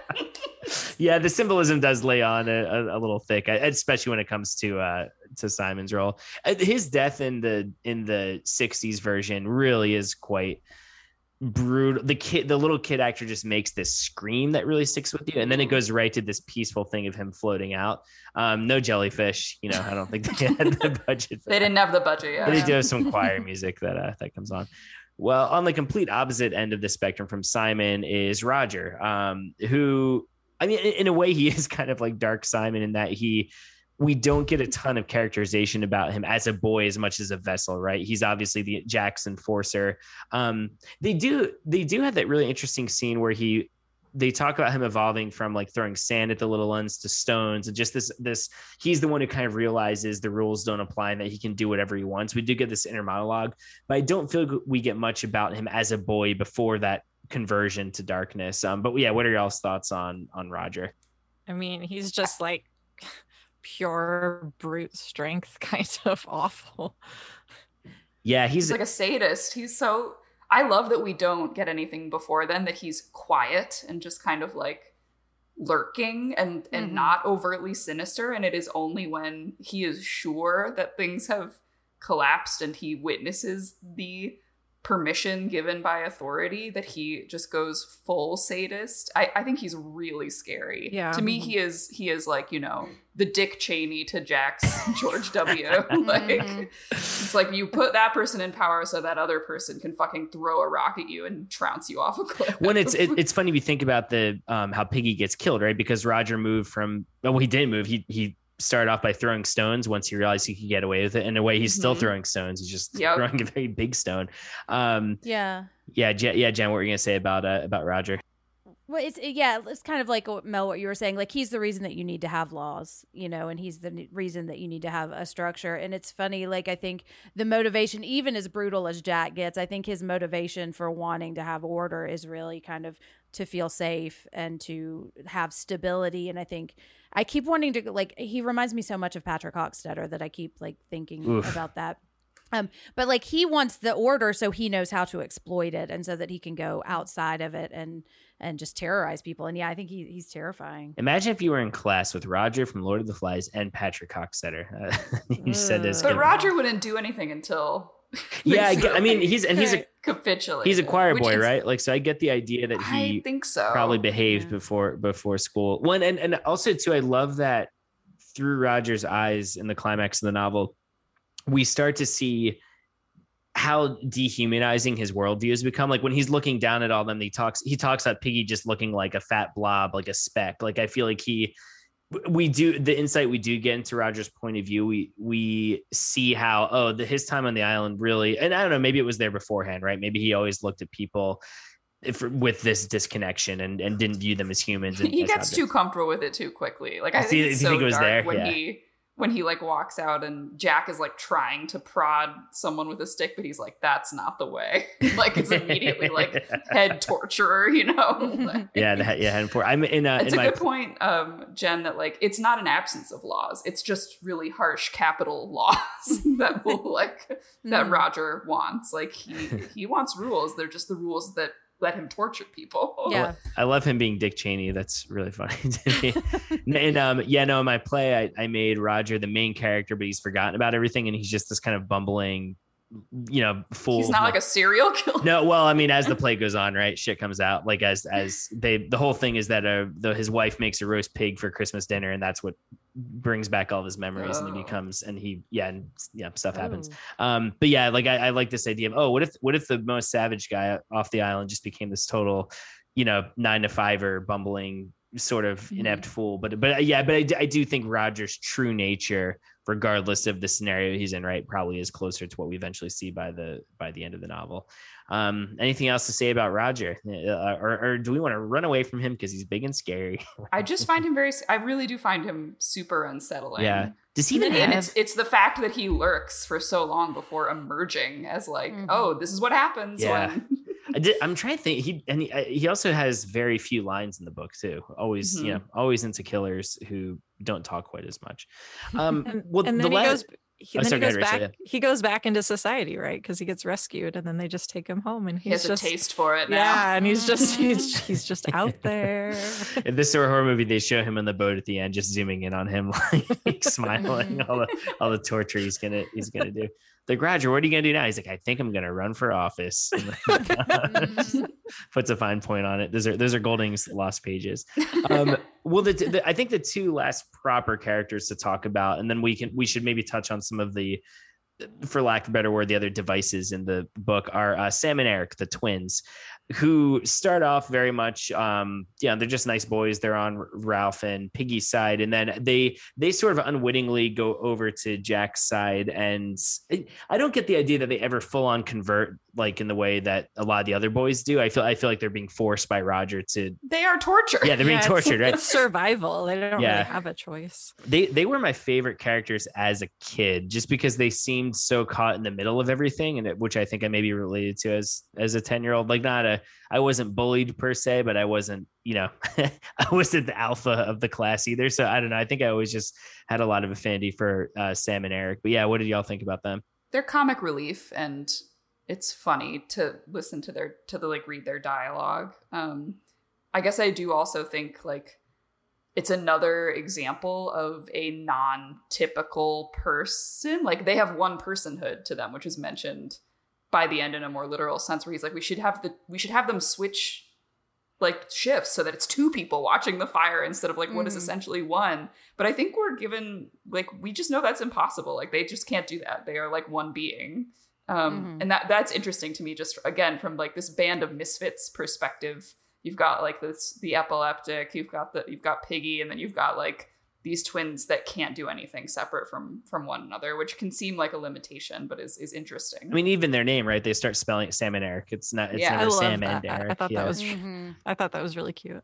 yeah. Yeah. Yeah they're they're they're nice. I know. I always love a good supporting character like that that as well. Jenn what did you think about sam and eric They I I liked them. They seemed to me kind of like the mob, which I realize saying it in this book means something different, but they're just kind of they they are the persuadables and they go with the flow and they're very well intentioned but yes. yeah. Yeah. Yeah. But i mean that's the way like uh, that's a reflection of a lot of people in that we interact with is just like i'm just gonna go with the way that is easiest for me in the moment. And a lot of times i'll stand up for my principles but not all the times because it's fucking hard and you know i'm tired you know Yeah, and I like too that they never full like they, they never vocally agree with anything Jack and Roger are doing, right? Like I I, I think it would have been easy just to show them full on just vocally as well as physically in their actions adopting everything. I, I like that they're still Mhm. like, hey Ralph, like get out of here. We don't want to hurt you. You know, the, um Mhm. I, I think that yeah, that makes them endearing all the way till the end. And I don't the, the way they talk about Roger's torture too is really freaky to me. Oh, Just- it's awful. You don't even know what he does to them, but he Mhm. must. He does it twice, right? Like one to like jo- make them join the tribe, and once to get them to reveal yeah. um,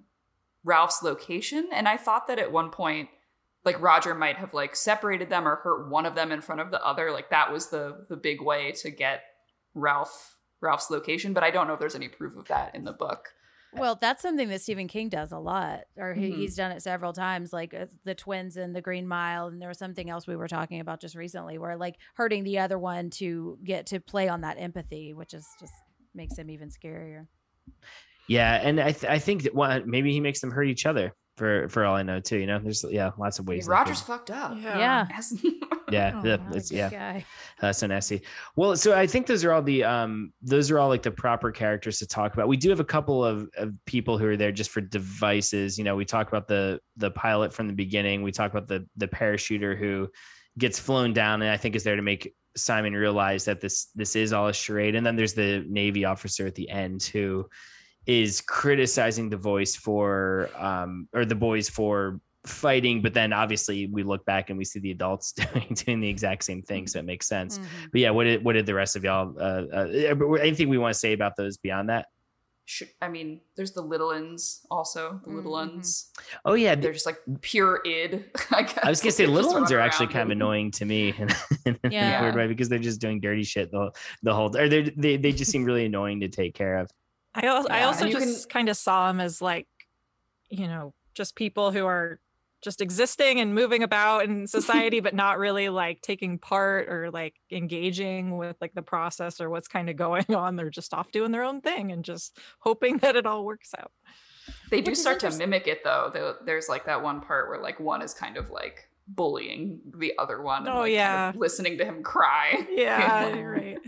Well, and if you think about it, like all of the older boys, like that's what they do when they're at home. They watch their parents like manage these structures, and now they are in a situation where they're mimicking. And I could see a sequel where all the older boys have killed themselves off in this massive war of dominance, and the little uns, it's like Little Inn Island, you know, where they start to reenact all of this stuff too. So I don't know. They they exist to me as need a lot of times, and maybe it's Mhm. just because I've come off a year of no childcare, and I'm like, stop pooping on the fruit, little ones. yeah. Don't poop on the fruit. Yeah, they're just little. They they just can't gross me out sometimes. You know, they're just Yeah. just little feral feral Yeah. children. Yeah. one one of them. They are also innocents. I mean, there is the one that disappears and, and dies. I was gonna say the one who he. I think it's implied he dies in the fire, right? Yeah. Yeah. That, that was really chilling. Yeah, yeah. It, um, one and I think too. It yeah. It's it says. I think it says a lot that Piggy and Simon are the ones who get along with them too, right? I think because they Mhm. gravitate toward the more the more innocent characters. Um, well, unless there's any other any characters to touch on, uh, we can move on to uh, one of our spooky categories. If uh, that's Do you not want to talk about the Lord of the Flies? Oh, I guess we should. Yeah. Hey, he's Satan, right? Did- It's a good well, here- crossover character into this next section. Yeah. He's Randall Flagg. Well, yeah. I was gonna say what Oh. when y'all first read the book, did you did you connect that that's what that was supposed? I mean, Lord of the Flies is a phrase to refer to Satan specifically. When I was a really little kid, I don't know if I if I quite thought that it was supposed to be the devil incarnate. I guess I never thought that it was supposed to be the devil. I mean, I know that I know that Beelzebub is Lord of the Flies. Like, I know that because of like I don't know the fucking Sandman comics or something. Um, but and I, I kind of just even still took it as because the literal flies are on the pig head, like just this kind of representative arbiter of death more than more than Satan himself. Yeah, I saw it kind of the same. Yeah, more just evil and decay, and kind of that they'd crossed over into this new darker territory. I, I never actually thought of it as the devil, honestly. Yeah, and I wonder if Golding too phrased it that way specifically, right? Like he didn't call he didn't call the novel Satan or, or call or call the Well, I'm call sure the pig head. Satan on the Liars. island. Yeah, and it plays into the whole biblical, you know, parallels that you have with Simon and stuff too. So it's kind of Yeah, and it, and it way, is too. interesting too because they have they, they throw this word the beast around right throughout the the whole novel, and you know at certain points it means the pig, and then it's at one point it means Simon right before he gets killed, and at other points it means the parachuter, the, the corpse on the mountain. And it is funny because I feel like with both Simon and the parachuter, and this goes back to what Mel was saying about the book actually being supernatural, is that there's a moment with both of those where where it's oh and the pig is what the live pig of oh it wasn't a beast. It was this thing that's actually not as scary right? Oh crap it's simon. We killed him. Oh it's this parachuter. But it is funny because there's never that moment with the pig head. Like when simon's talking to the pig head he kind of tries to be rebellious against it or confront it a little bit but it keeps talking to him. It's like oh you're just mm-hmm. this. You're just a, a head on a stick. And the you know the it- it's like the thing of like oh well if i look away the monster's not there. And then you look back and it's still there. And i feel like that's very much what the pig's head is. It, it's the sort of supernatural proof of the novel. So yeah, I I, I really really Yeah. love that scene. I don't know if I quite understood or got the scene when I was a little kid either. Just like oh, why is he talking to a pig's head now? I mean, he also says the Lord of the Flies. Doesn't he literally say that like it's it's I'm you or like whatever? Like I'm either Yeah. the Beast or the Lord of the Flies is actually just inside of you, which does make it real. And the supernatural bit is like this emissary, but the reason that Simon can't get rid of it is because it's it's inside of them all. Yeah, exactly. Yeah, the Yeah. the darkness within and everything. Yeah, which I think is yeah much much more interesting too than just being Satan. Satan. Yeah. Yeah. It's like corruption, you know, it's like Yeah. more the temptation, which I mean, I guess is like what Satan is like personified as in a lot of, you know, the Garden of Eden. Eden. But yeah, I don't know. I like him as kind of just this presence and this awareness of like, um, this is what can happen, or like this kind of an ominous presence. And I think like when I look at all, like, I think we could clearly say that Roger is pretty evil. Um, but I think a lot of these structures, th- these are kids, and I don't necessarily believe that kids are or people are born good or bad or that like I think we we live with these things and it's just like what your situation brings out and like your moral um, strength in staying away from the, not becoming the pig's head and you know leaning towards the Simon, I guess maybe. Yeah, I feel like the book is is. I mean, it would be super easy, right, to go. Oh, is it nature versus nurture? But I do think it's a combination of those things, both with with a character like Roger, especially, right? Like, okay, there's some of that that exists in him. He had to be in the right circumstances for it to for it to come out. Um. All right. Well, we've gotten a little bit spooky with the pig's head already, but we're it's going to get a little bit scarier now. not, not really. It's it's just a podcast. It's not that scary, right? As we go into the macabre. Dr. Barrett's home. What? What did you say? Oh, wait! Wait, don't hang up, please! Please! Welcome to the macabre, which is where we go. We each choose our uh, our scariest scene, uh, or, or we- we pick our. It doesn't have to be a favorite scary scene, but just maybe what was the most effectively scary to you. Does anyone want to start and uh, and talk about theirs? No, All I right, really yeah, get freaked out. you- no, go. I really get freaked out by the parachute man's final descent. like Piggy's death, I think, is the most scary and upsetting thing to me in the book, maybe. But after they kill Simon, the paragraph for me that is on 153 um, that says, Now a great wind blew the rain sideways, cascading the water from the forest trees. On the mountain top, the parachute filled and moved. The figure slid, rose to its feet, spun, swayed down through a vastness of wet air, and trod with ungainly feet the tops of the high trees. Falling, still falling, it sank toward the beach, and the boys rushed screaming into the darkness. The parachute took the figure forward, furrowing the lagoon, and bumped it over the reef and out to sea. The vision of like a corpse, like coming at you from across the trees, Yeah. dangling from a parachute, is like really scary. yeah, to and just me. just being and being walking from the just the force of the wind. There's something too about the way he talks about the feet, right? Like it, it's stepping over the treetops. Yeah. Ooh. almost like a marionette. Ugh, yeah, it's like they've just killed Simon, and then you see this like thing coming at you from the horizon. It's like gross. It's fucking awful. and just tragic too because the other boys never get to know what the actual beast was, right? They, I mean, yeah. they, they don't. I also love that you're you keep being like, oh, it, you know, it has a perfectly ra- rational explanation. It's not that scary. I'm like, it's still a dead body, Yeah. like dangling from a parachute. a dead body that's being animated by wind. yeah, Yeah. yeah. Still, it's still fucking scary. That's what I was gonna say too. Just like when it's when it's even when it's stuck and like the wind Mhm. is making it like breathe. Like that's a really creepy image. yeah, I was gonna say the the parachute fabric almost being like lungs or gills or something when the Mm. wind. Yeah, It's like in courses through Midsommar, you know, when his like lungs are like outside of his body. Mhm. Oh yeah, yeah, that's nasty, man. Ugh, that's gross. Sorry. But yeah, no, no, yeah, no, I, I forget. Uh, yeah, lung stuff is always, always gonna freak me out. Like when I think about, oh, I have lungs inside me right now that are doing that very thing without me I thinking don't like to about it. that there are lungs inside. yeah, exactly. Uh, what about you, Jenn? What's your? Do you have a, a scariest scene that's different from uh, the one we just talked about? I do, yeah. But I, before that, the, every time they said a, sh- a stick sharpened on both ends, that just really Yep. unsettled me. I was like, what, what are you going to do with that stick?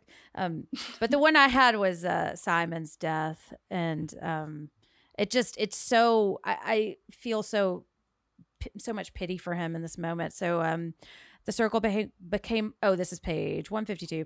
The circle became a horseshoe. A thing was crawling out of the forest. It came darkly, uncertainly. The shrill screaming that rose before the beast was like a pain. The beast stumbled into the horseshoe. Kill the beast, cut his throat, spill his blood. The blue white scar was constant, the noise unendurable. Simon was crying out something about a dead man on a hill. Kill the beast, cut his throat, spill his blood, do him in. The sticks fell in the mouth of the new circle, crunched and screamed. The beast was on its knees in the center, its arms folded over its face. It was crying out against the abominable noise, something about a body on the hill. The beast struggled forward, broke the ring, and fell over the steep edge of the rock to the sand by the water.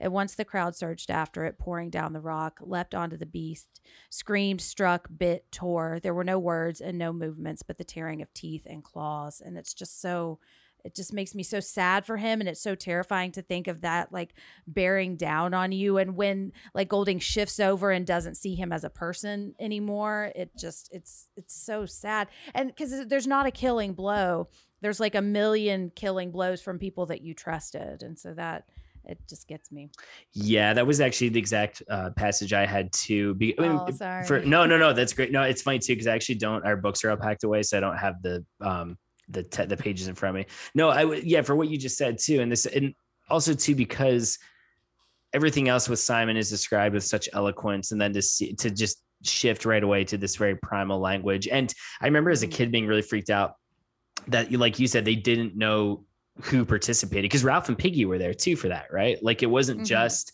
it wasn't just the the boys who are already doing that, and I think that also shows that they're all guilty of this in some way. You know, Ralph and Piggy joined in, and the fact Mm-hmm. that can you imagine if that happened? Like, oh yeah, he he was killed, but we're not sure exactly which of us did it and what the final Yeah. and something about like Mhm. biting and clawing and stuff too. It's just really The biting. Ugh, Yeah. I know. Lord. Yeah, it's just like, like, gnashing comes to mind. you know? yeah, just visualizing that. Um, are there any? I have. I'm gonna save one of my mine for uh the one of our later sections. But are there any other scary parts we want to talk about before we move on? I'll read an actual passage from Yeah, please. one that had one of the sticks. I had some of the other one that Jenn just had too, but so I just found it really scary when Ralph is talking to Sam and Eric about like, well, what are they going to do to me when they catch me? yeah. And so he says, uh, well, he literally says, okay, page 267. But what are you going to do when you catch me? Silence above. He sounded silly to himself. He lowered himself down the rock. What are you going to do? From the top of the towering rock came the incomprehensible reply. Roger sharpened a stick at both ends. It just like that literally gave me chills when I read it because Mhm. it's answering but not answering and just the fact that i think ralph actually you know nothing's off limits now like he's starting Mhm. to realize like oh shit they they're gonna kill me Mhm. And that's Yeah, that's It's just- also scary that he doesn't quite, he can't quite make Yeah, the connection yeah. until Mhm. later, where he's like, "What does that mean? A stick I mean, yeah. Not to It's get like- too graphic with it, but do y'all think he, it's it means that Roger's going to do to him what Roger did to the pig, or just that oh they're going to cut off his head and put it on on the stick? I think the head, because he doesn't sharpen both ends unt- until the pig has already died. Mhm. Oh, that's true. Yeah, to He's like the sharpen a stick at both ends, and we're gonna hit the thing in the ground. Yeah. But it is scary to Ugh. imagine the other possibility. What's funny too, because Golding, like I said, had a complicated relationship with the book and became very distanced from it. I think he didn't like how it overshadowed the rest of his work. And he talked about the language being really crude and simplistic, but I actually think the more simplistic phrases like that, like the sh- stick at both ends, are what really is the most. That those phrases are the most unnerving to me in the, Yeah, in the book. So yeah. Oof. Well, we talked about some things we uh we loved, uh some some scary parts, but we're going to move on to a section. I'm curious to see what we have in here. Maybe some things that didn't work quite so well for us in a section we like to call the misery. My father imprisoned a friend of his in this room for three years. When he was released, he could never again bear to look at the sun. Welcome to the misery. Um, we touched on this already. I, I, to be honest, don't have much for this section. I certainly don't have any individual language things I don't like. For me, it is more hinging on some of the obvious symbolism and maybe Simon being a little bit more of a device than a character. But even then, I, I it's not like it. It's any kind of deal breaker for me with a novel. But what about the rest of you? Do you have any um, either individual passages or just things that maybe it didn't work so well for you? If I have to read the phrase "shock of hair" one more time, shock of hair. like hair, ah. Anyone else? I didn't really have much that I didn't like, to be honest. I do, yeah, I think sometimes some of the symbolism is like, okay, I get it. But uh, I mean, overall, like, I really enjoyed this book and I really enjoy how descriptive he is and the, the variety of ways that he's able to describe things Yeah. is really unique. I really like the British vernacular. I love the wizard Wacco. Yeah, Oh, you I love um, that this is wizard. It's a wizard. And and I think too, I don't yeah, because on one hand I'm like, oh yeah, some of the symbolism is obvious, especially with Simon and the the the the pilot, the little uns, the guy at the end. But at the same time, when I read it as a little kid, I didn't get, I didn't pick up on any, any of that, right? So, No. And I do Dan, you keep mentioning this pilot. He is he in the book? Like just in the in the in the beginning, right? The the pilot who died. They talk Yeah, about the they pilot who dies. He's just on the they island. talk about him, but he's not ever present, is he? No, Isn't just I that thought- they just just his mentioned that he dies. Yeah, because they ask Oh. like, "Are there any adults?" And but like, and they they he's mentioned the dead. pilot. Maybe I'm I thought there was some, like some extended version that I, No. that I missed. I think too, because I because uh, I in the 1990 movie, it opens with him saving. Well, not saving because the pilot's dead, but like the first shot is him pulling up the pilot, and he and he's he's alive for a little bit on the island and dying or whatever. so I Oh, think no, I'm uh, yeah, okay. I'll cop to it. I'm confl- conflating the two. Uh, but uh, This is a hot, a hot personal take. I don't love, nor can I fully access the descriptions of the landscape of the island. It is really hard for me to access the metaphors that he Hmm. Oh, like the uses. scar? detail really eludes me. Like they are vague and fantastic, and I feel like metaphor should elucidate through comparison, but instead I'm just like, okay, all I know is that this island has like fruit and pink rock on it and like Mhm. I I don't quite know how to put it all together even though there are paragraphs devoted to the geography and like what they are traversing. It was my brain just slid off of them. Mm-hmm. How did you feel with the scar? Because I like the scar now as a as a an adult, but I, as a kid, I, I feel like I didn't quite know. What I that like meant. the scar is a clearer image. It's like the Yeah. plain, you know. where it destroyed the vegetation and everything. Yeah. Yeah, I think I li- I think I like the pink rock just because it does it let yeah, it feels like more like a fan a child's view of it, you know, like something on Peter Pan. I do agree in that I don't necessarily know how big the island is, the dir- directionality of it or anything like that. I wonder if there's an edition that has a map or anything, you know, like the Hobbit would or, or something like that. Mm-hmm. I, Um, I, I kind of like that vagueness though, because it makes you, f- I mean, it puts you in the place of the characters a little bit, like not really knowing where they are or what they're really dealing with. Or But I got the sense he was really trying to be like, here's what this looked like. And I'm like, I don't fucking know what you're saying, dude. like I it's not clear to me. Yeah. Any, any yeah, I did kind of find myself getting lost, like the same way that I always get lost when I'm reading a Dark Tower book, and I can't, I don't know where I am in Midworld. Um, I did like some of it, and some of it is my in my magic section because I feel like there's like a personification of the landscape that I find really interesting. Mhm. Um, I did have a, a thing that I did not a misery, and it's my one big problem. Not a big problem, but I just don't like it. So it's on page eleven, and Piggy I'm sorry. Um, the fat boy has just said he doesn't want to be called Piggy. And um, he says, the fat boy glanced over his shoulder, then leaned toward Ralph. He whispered, They used to call me Piggy. Ralph shrieked with laughter. He jumped up, Piggy, Piggy. And he says, Ralph, please. And then Golding says, Piggy clasped his hands in apprehension. And how swiftly, like, he, as the, the omnipotent writer, switches to calling him Piggy. And the fact that we never know his name, that does, that bothers me. what do you what do y'all think his name is? Ralph. It's, Maybe it's also He's Ralph, yeah. embarrassed. exactly. He's like, I don't want to be Ralph too, so I guess I'll be Piggy. Oh, yeah, he's Yeah. he's he's like, oh, which one is it, Ralph two or P-? yeah, just Yeah. really deliberating in, in his head. Um, yeah, yeah, he's like a Percy or something. Yeah, but there's a Percival already, right? Isn't one of the little ones named yeah, Percival? one of So the little yeah. ones. And any other uh, any other misery before we um we read a few more passages?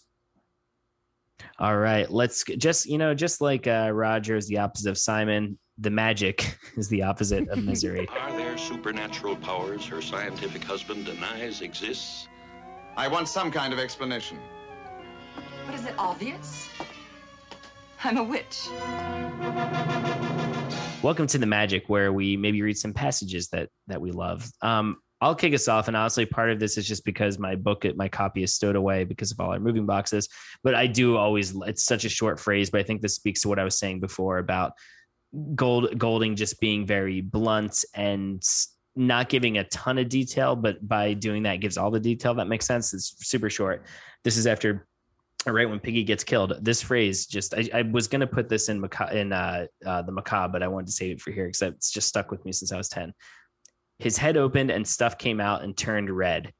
Like that to me is just so haunting and treating a human just like a piece of meat and yeah i don't know th- just the idea of, of brain being red stuff is has always just really really unnerved me ever since i first read this book. Uh who's next that who has maybe a sentence or passage or, or something they want to highlight in the book?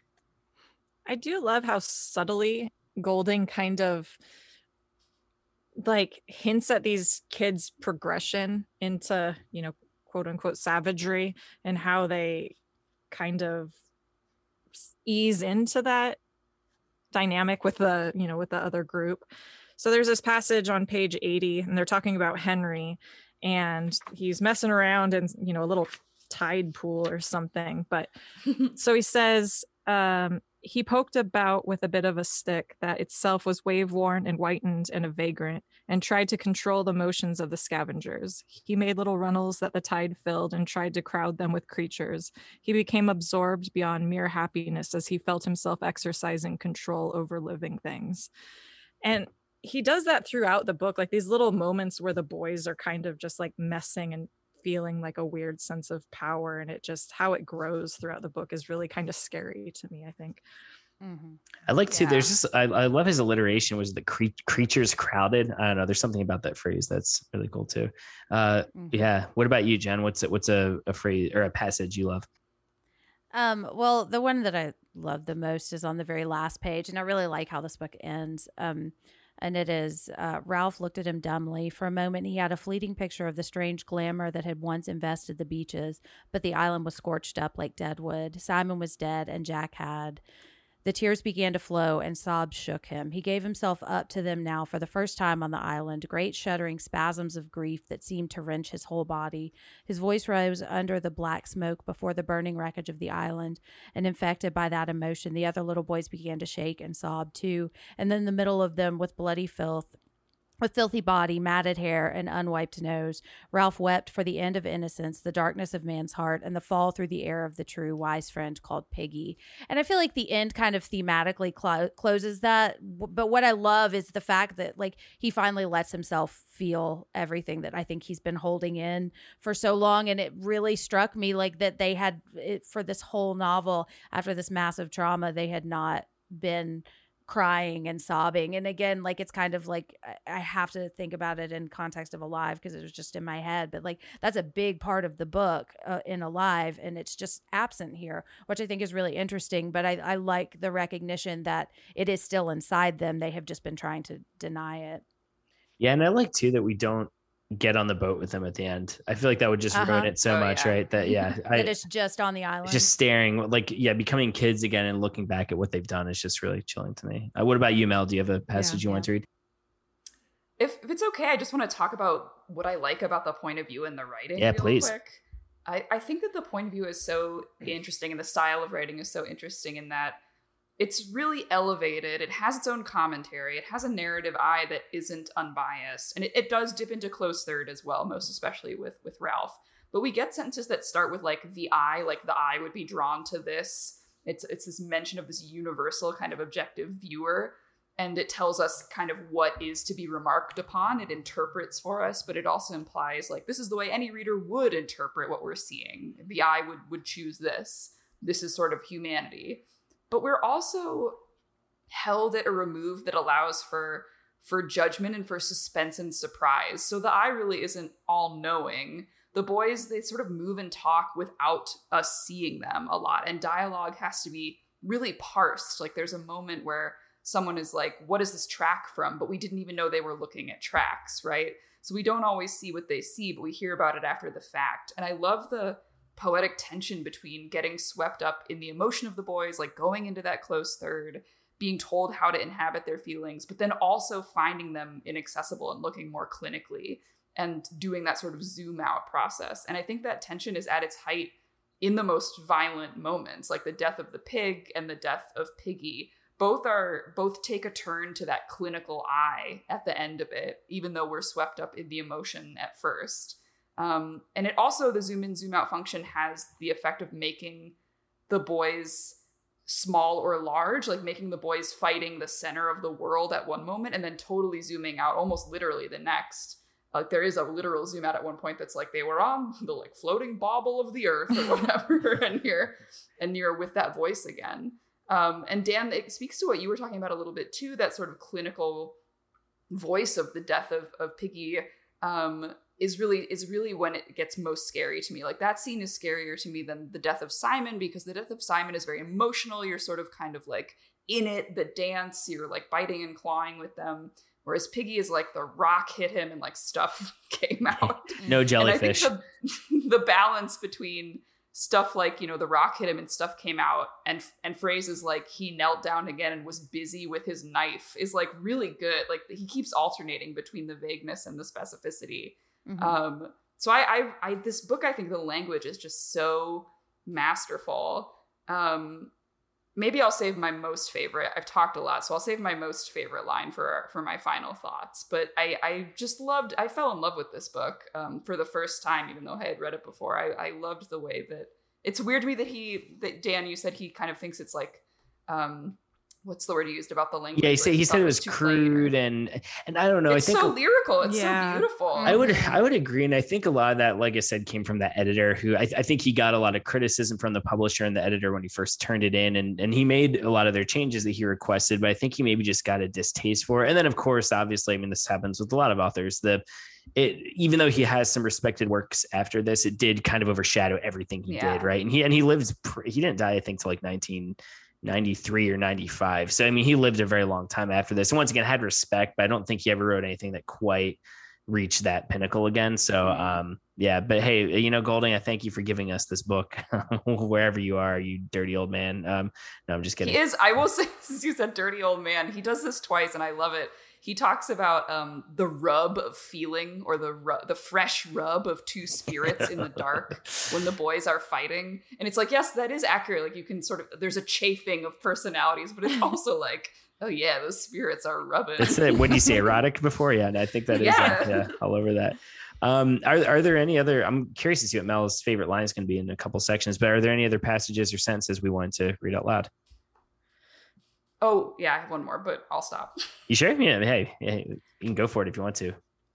I love when Piggy talks, gives his little monologue where he talks about hating people that you're scared of. It's for me, it's on 93. And he says, I'm scared of him, and that's why I know him. If you're scared of someone, you hate him, but you can't stop thinking about him. You kid yourself, he's all right, really. And then when you see him again, it's like asthma and you can't breathe.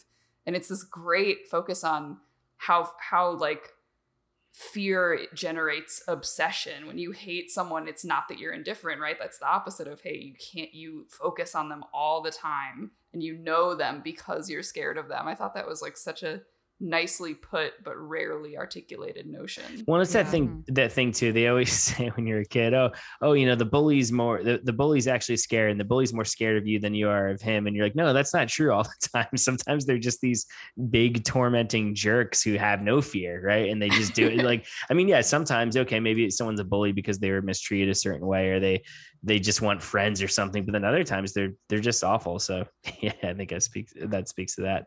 Um, well, cool. Unless anyone has any other passages they'd like to uh, they'd like to read, we can go on to to why we're here in the first place because of Sai King in a section that we like to call the King Connection. Somebody who's got problems and fears and phobias, they go to a psychiatrist and it costs them maybe $150 an hour and they don't even get, a full hour, they get 50 minutes. I do it, people pay me. Welcome to the King Connection, and because I have the conch, we're going to call it King Connection with a K. Um, even though I don't think it's spelled like that in our categories where we talk about obviously the connections. Use the conch King. with a K. Con- yeah, everything it's everything with a K now. Um, yeah, so obviously the big one is is King naming Castle Rock uh, his town after the high point on the island where the boys meet. So that's the big obvious one. But I think there are a lot of just aesthetic things that King, however knowingly or unknowingly, drew from for Lord of the Flies. I mean, we we've talked we talked about it just a minute ago. I think his portrayal of bullying and just dark kid characters feels very much inspired by this. I'm guessing he read it when he was he was young.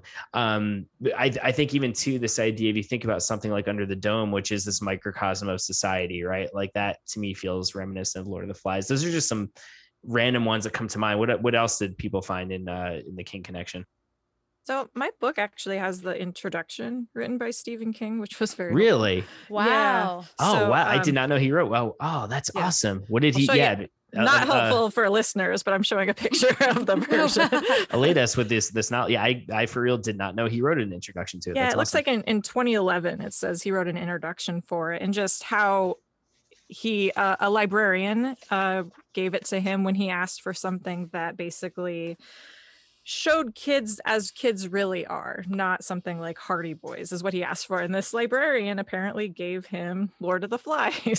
So i thought that was an interesting story and kudos to that librarian i guess. Um, but he even says that the biggest thing he learned from this book was that his his rule of thumb as a writer and a reader um, is to feel it first, think about it later, analyze all you want, but first dig the experience, which to me made a lot of sense. And it's like for good or bad, but it was like, okay, I can I can really see how he would not only take that, you know, from this book, but also how he's implemented it into his own work. Yeah, one's funny um, too because the whole I mean it's been talked about to death now, but the whole argument between King and Kubrick, right? Is that King uh King says Stanley Kubrick is a man who thinks too much and feels too little. And then Kubrick said the or I think King's critics have said that about him. He well, he's someone who feels too much and thinks too little. And I, hey, I like King and Kubrick, so you know. But yeah, what, what other any other revelations? Did he did he talk about specifically Oh, I drew this from like this thing in my work uh, from the Lord of the Flies, or is it more just about his love of the No, he doesn't general? say anything like super specific like that. I mean, he does say like to me, Lord of the Flies has always represented what novels are for, which makes what makes them indispensable. Should we expect to be entertained when we read a story? Of course. An act of imagination that doesn't entertain is a poor act indeed, but there should be more. A successful novel should erase the boundary line between writer and reader so they can unite. When that happens, the novel becomes a part of life, the main course, not the dessert. Should interrupt the reader's life, make him or her miss appointments, skip meals, forget to walk the dog. So I, you know, he really took that idea. But please eat and take your dog now. nope, Yeah, gotta just those two read, gotta read this book. That's awesome. I, I, what, man, that's I, I really want to read that introduction. I had no idea he, he wrote one. I can get it for you, and probably it's probably Bryant has probably given it to us in that. Oh, way, but, probably, But, yes. but if not, I can I can get it for you guys. Oh, that's great. Yeah, th- yeah, no, I would love to read that. Uh, Jenna Mel, what about you? Any any King connections that we haven't discussed? There are ones in his books, but I don't know what they are. Like I remember Wikipediaing this, and and it's saying that King explicitly references Lord of the Flies in a couple of books. Like some characters talk about it or something. Yeah, Jenn, I don't do you remember know? any Okay. specific ones. Um, but yeah, I, I feel like it is kind of, especially now reading it and kind of reflecting on a lot of King's work. I think this these themes are really present. What I kept thinking about, I have one really stupid one, and then I have one kind of larger one. Um, I kept thinking about the stand while I was reading Yeah. this, and just like the re- reformation of civilization, and gl- especially Glenn's speech where he talks about give me two people and they'll be friends. And I can't remember exactly what it is, but I love that speech, and I think he probably was thinking a lot about Lord of the Flies when he was writing that. And I don't necessarily see any direct parallels but I think like I also think like they're not on the island for years and years and years and I wonder like if he was thinking of Piggy like I see it's kind of a loose connection with Harold Lauder and Piggy like if he were just a couple years older or if it was a longer time when they were on the island. So yeah that was kind of what was in my head. But my really stupid one um is but kind of my um my uh the thing that I didn't like is how we never find his name out until he is identified in the story. Um and so he's called the fat boy until he's called Piggy and it just made me think of um a little play called Castle Rock season 3 where we talk we refer to someone as the middle-aged man until the turning point where we find out and I'm not going to spoil who he turns out to be but then as soon as we find out the narrator Randall um uses his name. I think yeah, I think Randall does that with every character, and wh- which is so funny. The joke, right, Mm. Castle Rock being that oh, we all know who these characters are right off the bat because if we weren't King obsessives, we wouldn't be listening to this. I, I love Right, that, like exactly, them yeah. making it a big reveal when it when it's uh when it's actually not. Yeah, I'm looking for. I'm I'm just looking online for for uh the specific Lord of the Flies King. Although hey, wait, I just have, think Oh, I have one. He he he says in this thing that he he uses one of the lines from the book as um as one of the epigraphs in Hearts in Atlantis. Oh, that's cool, man. That's which. Do you know which line it is or? Um, it says it's when um I think it's when Simon is seeing the cat or the not the cow, the pig, and he says the half shut eyes were dim with the infinite cynicism of adult life. They assured Simon that everything was a bad business. Uh, yeah, I think Bad too. Just this idea of kids having to come of age too quickly, too, right? I mean, that's the theme in Hearts of and- Atlantis. It's the theme in the body. It's obviously There's theme in Lord of so the many. Like I, I even wrote down like there's these archetypes: the hero, the villain, the sadist, the sniveler, and the Mhm. seer. Like those are in every king.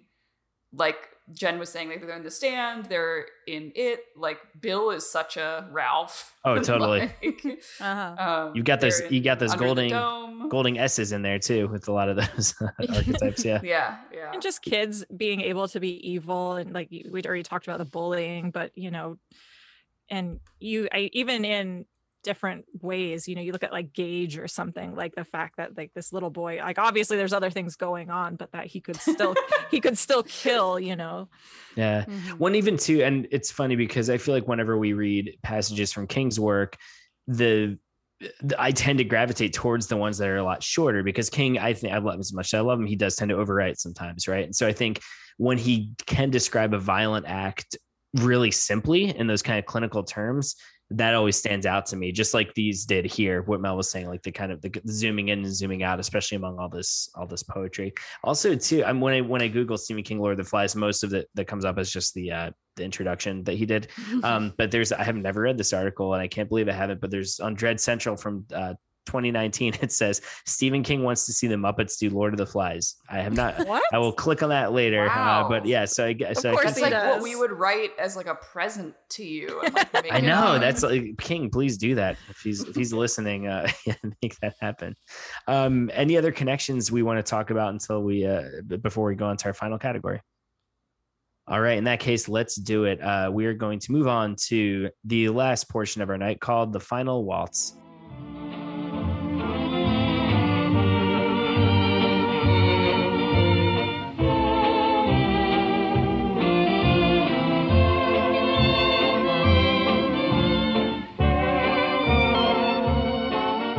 To the final waltz, where, as you may have guessed, we share our final thoughts and nose ratings. I don't, I don't know if we should do some Lord of the instead of Pennywise Should we do nose. con- conches? Conches, yeah, conches, and you can if you want to do a half, you can because the conch can break. um, Mhm. so uh, I'll kick us off. I mean, uh, no surprise, I'm going to give this five conch, uh, con. God damn, I can't say it. Conch, conch shells. Um, as Rachel was saying, I mean, the book just I've read it a ton of times now. Although apparently I can't get the plot point of a pilot not dying on the island, right? Um, but I, I think as I've gotten older, just it, it ages well because it's deceptively simple. I think when you read as a kid, and there's so much going on beneath the surface, even though it's not a very long book at all, which I think is always the mark of a great writer. Um, you know, as as a kid, I just related to the fact that it was about kids, and I liked seeing this adventure story that involved kids. And as I as I get older, I think it really speaks to heroes being imperfect and societal structures that we've set up being imperfect, and just how easy it is for everything to descend into chaos. Which obviously, given what's happened the past few years politically, socially, a lot of different things, we're we're seeing some of that, right?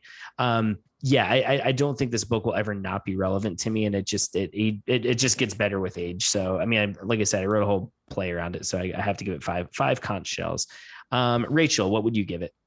I would give it five bright, shiny, and white pink conch shells. Ah, very I- nice. yeah, I, I loved this. It was so interesting revisiting it for the first time in oh I don't know like twenty some years, and how much I remembered, but also how those memories were very they they meant something different, and what was actually happening meant something very different to me. And I I love the I love the language that Golding is using. I love the subtlety of which when when and how he shifts kind of the narrative and this decay that's happening within this group of boys.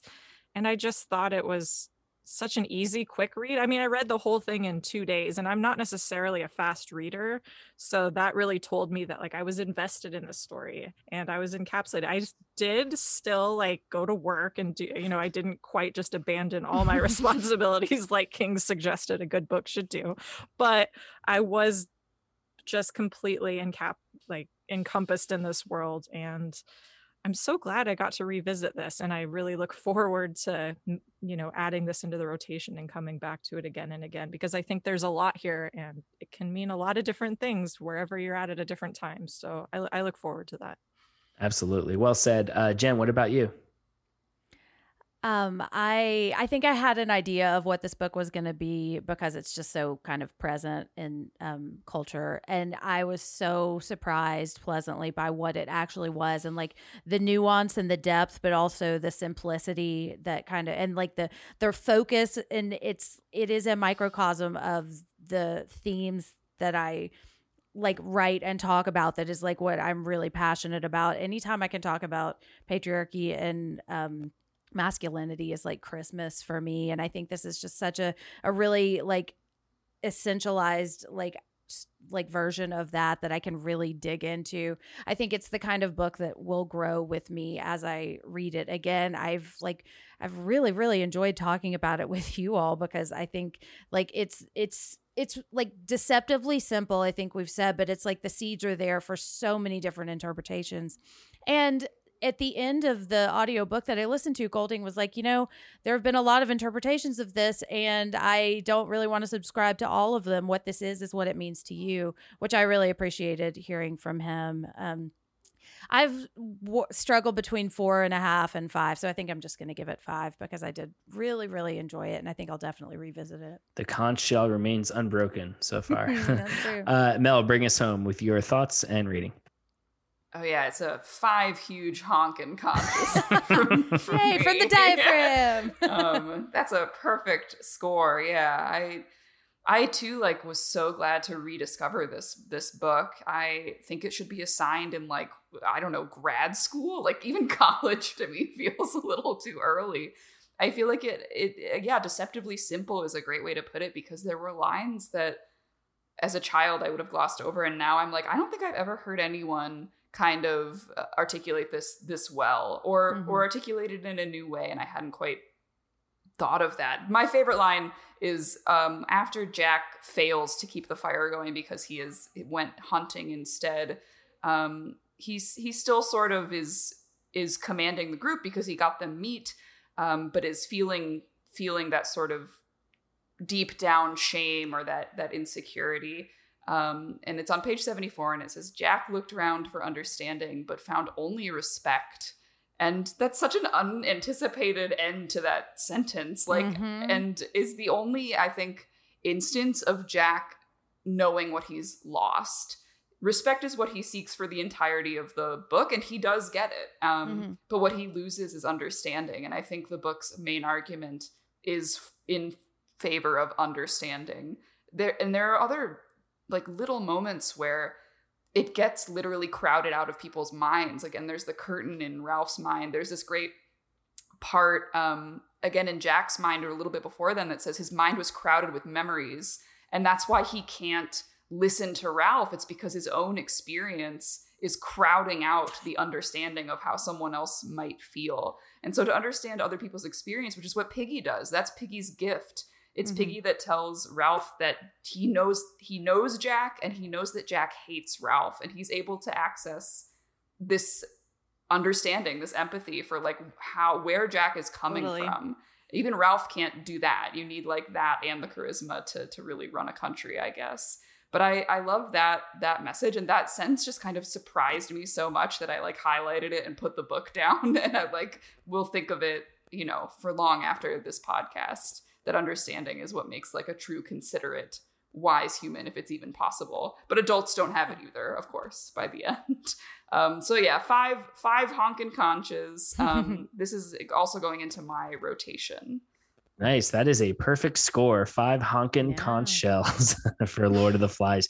This has been so great to talk with y'all. I, I I love this book. I adore this book, and yeah, I feel like in, in a weird way, even though we've been going for almost two and a half hours, I feel like we've just scratched the surface. I, I agree that I Mhm. think this should be taught in, in all grades. So thank you for being here tonight. you should read it every year that you're in school I mean, I read it every the, the past few years. I've read a lot, um, just with with writing the play, and then also I reread it after seeing that Steppenwolf production. So, um, any of y'all listening out there, yeah, please read it. Uh, I I would say watch the '60s movie too. It's very good. I I can put a link in there. I think it's public domain as well, so it should be easy to find streaming. And there's a Criterion collection of it as well. Um, all right, well, constant listeners, as always, thank you for tuning in. We've got lots of cool stuff coming down the pipeline um I, I don't have much else to say other than I, uh, is there a i know we usually say long days pleasant nights is there a lord of the flies phrase that we, we can say um kill the pig Kill the pig. Oh. so here so on one on three we'll say kill the kill the pig all right no no all right no we'll just we can do- all just blow a conch, conch shell. yeah, here we go. All right. No, but for real, obviously, we love you tuning in. Um, th- thank you. Um, wait, who did we have that? Uh, did did this wasn't a request, right? This was just we were just talking about one of the books mentioned in, in Danse Macabre. Yeah. Yeah. yeah So what a king's King himself face. King requested So this is Sai King requesting himself. Like I want my favorite podcast to cover my, one of my favorite books. yeah, exactly. Yeah, he, he's like, yeah, that tweet. He he tweeted. He he actually DM'd us. He said, guys, Dan, is it possible for people to read or access Sow and Suckling? Oh yeah, they, absolutely. They have to have seen it. No, no, yeah. I'm, I'm honestly, if people just want to message me on Discord, I can send it. If you're on, so you can read it on the new Play Exchange. I think, but I think you have to have like a membership. It's like ten bucks a year, and mm-hmm. I don't want people have to pay for it. Um, if you're interested in reading it, uh, tweet at me, uh, reach out. I'm pretty bad at. I need to get on Discord more, but uh, tweet at me, Insta- DM me on Instagram, uh, Discord, whatever it is. Um, happy to have people read it if uh, if you are so inclined. It's pretty dark. It goes to some weird places by the end of it, but uh, I'm proud of it. And there's pictures too. You can see on the UT website. If you want to see a character wearing a pig mask, uh, that's where to go for Hell it. So yeah. Yes. I'll, I'll drop that in there. Um, so thank you, Rachel, Jenn, and Mel for being here. Always great to talk to y'all and talk to y'all about such an esteemed book. And the rest of you, thanks for listening. Um, we'll see you the next episode, but until then, long days, Long days. and, And pleasant, pleasant night.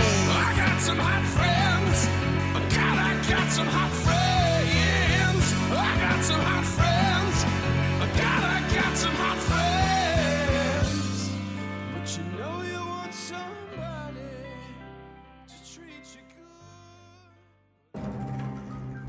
This is the end of our show. For now. Tune in next week. If you like our programming, consider searching for other bloody disgusting podcasts, such as Creepy, Horror Queers, The Boo Crew, SCP Archives, Nightlight, Margaret's Garden, and more.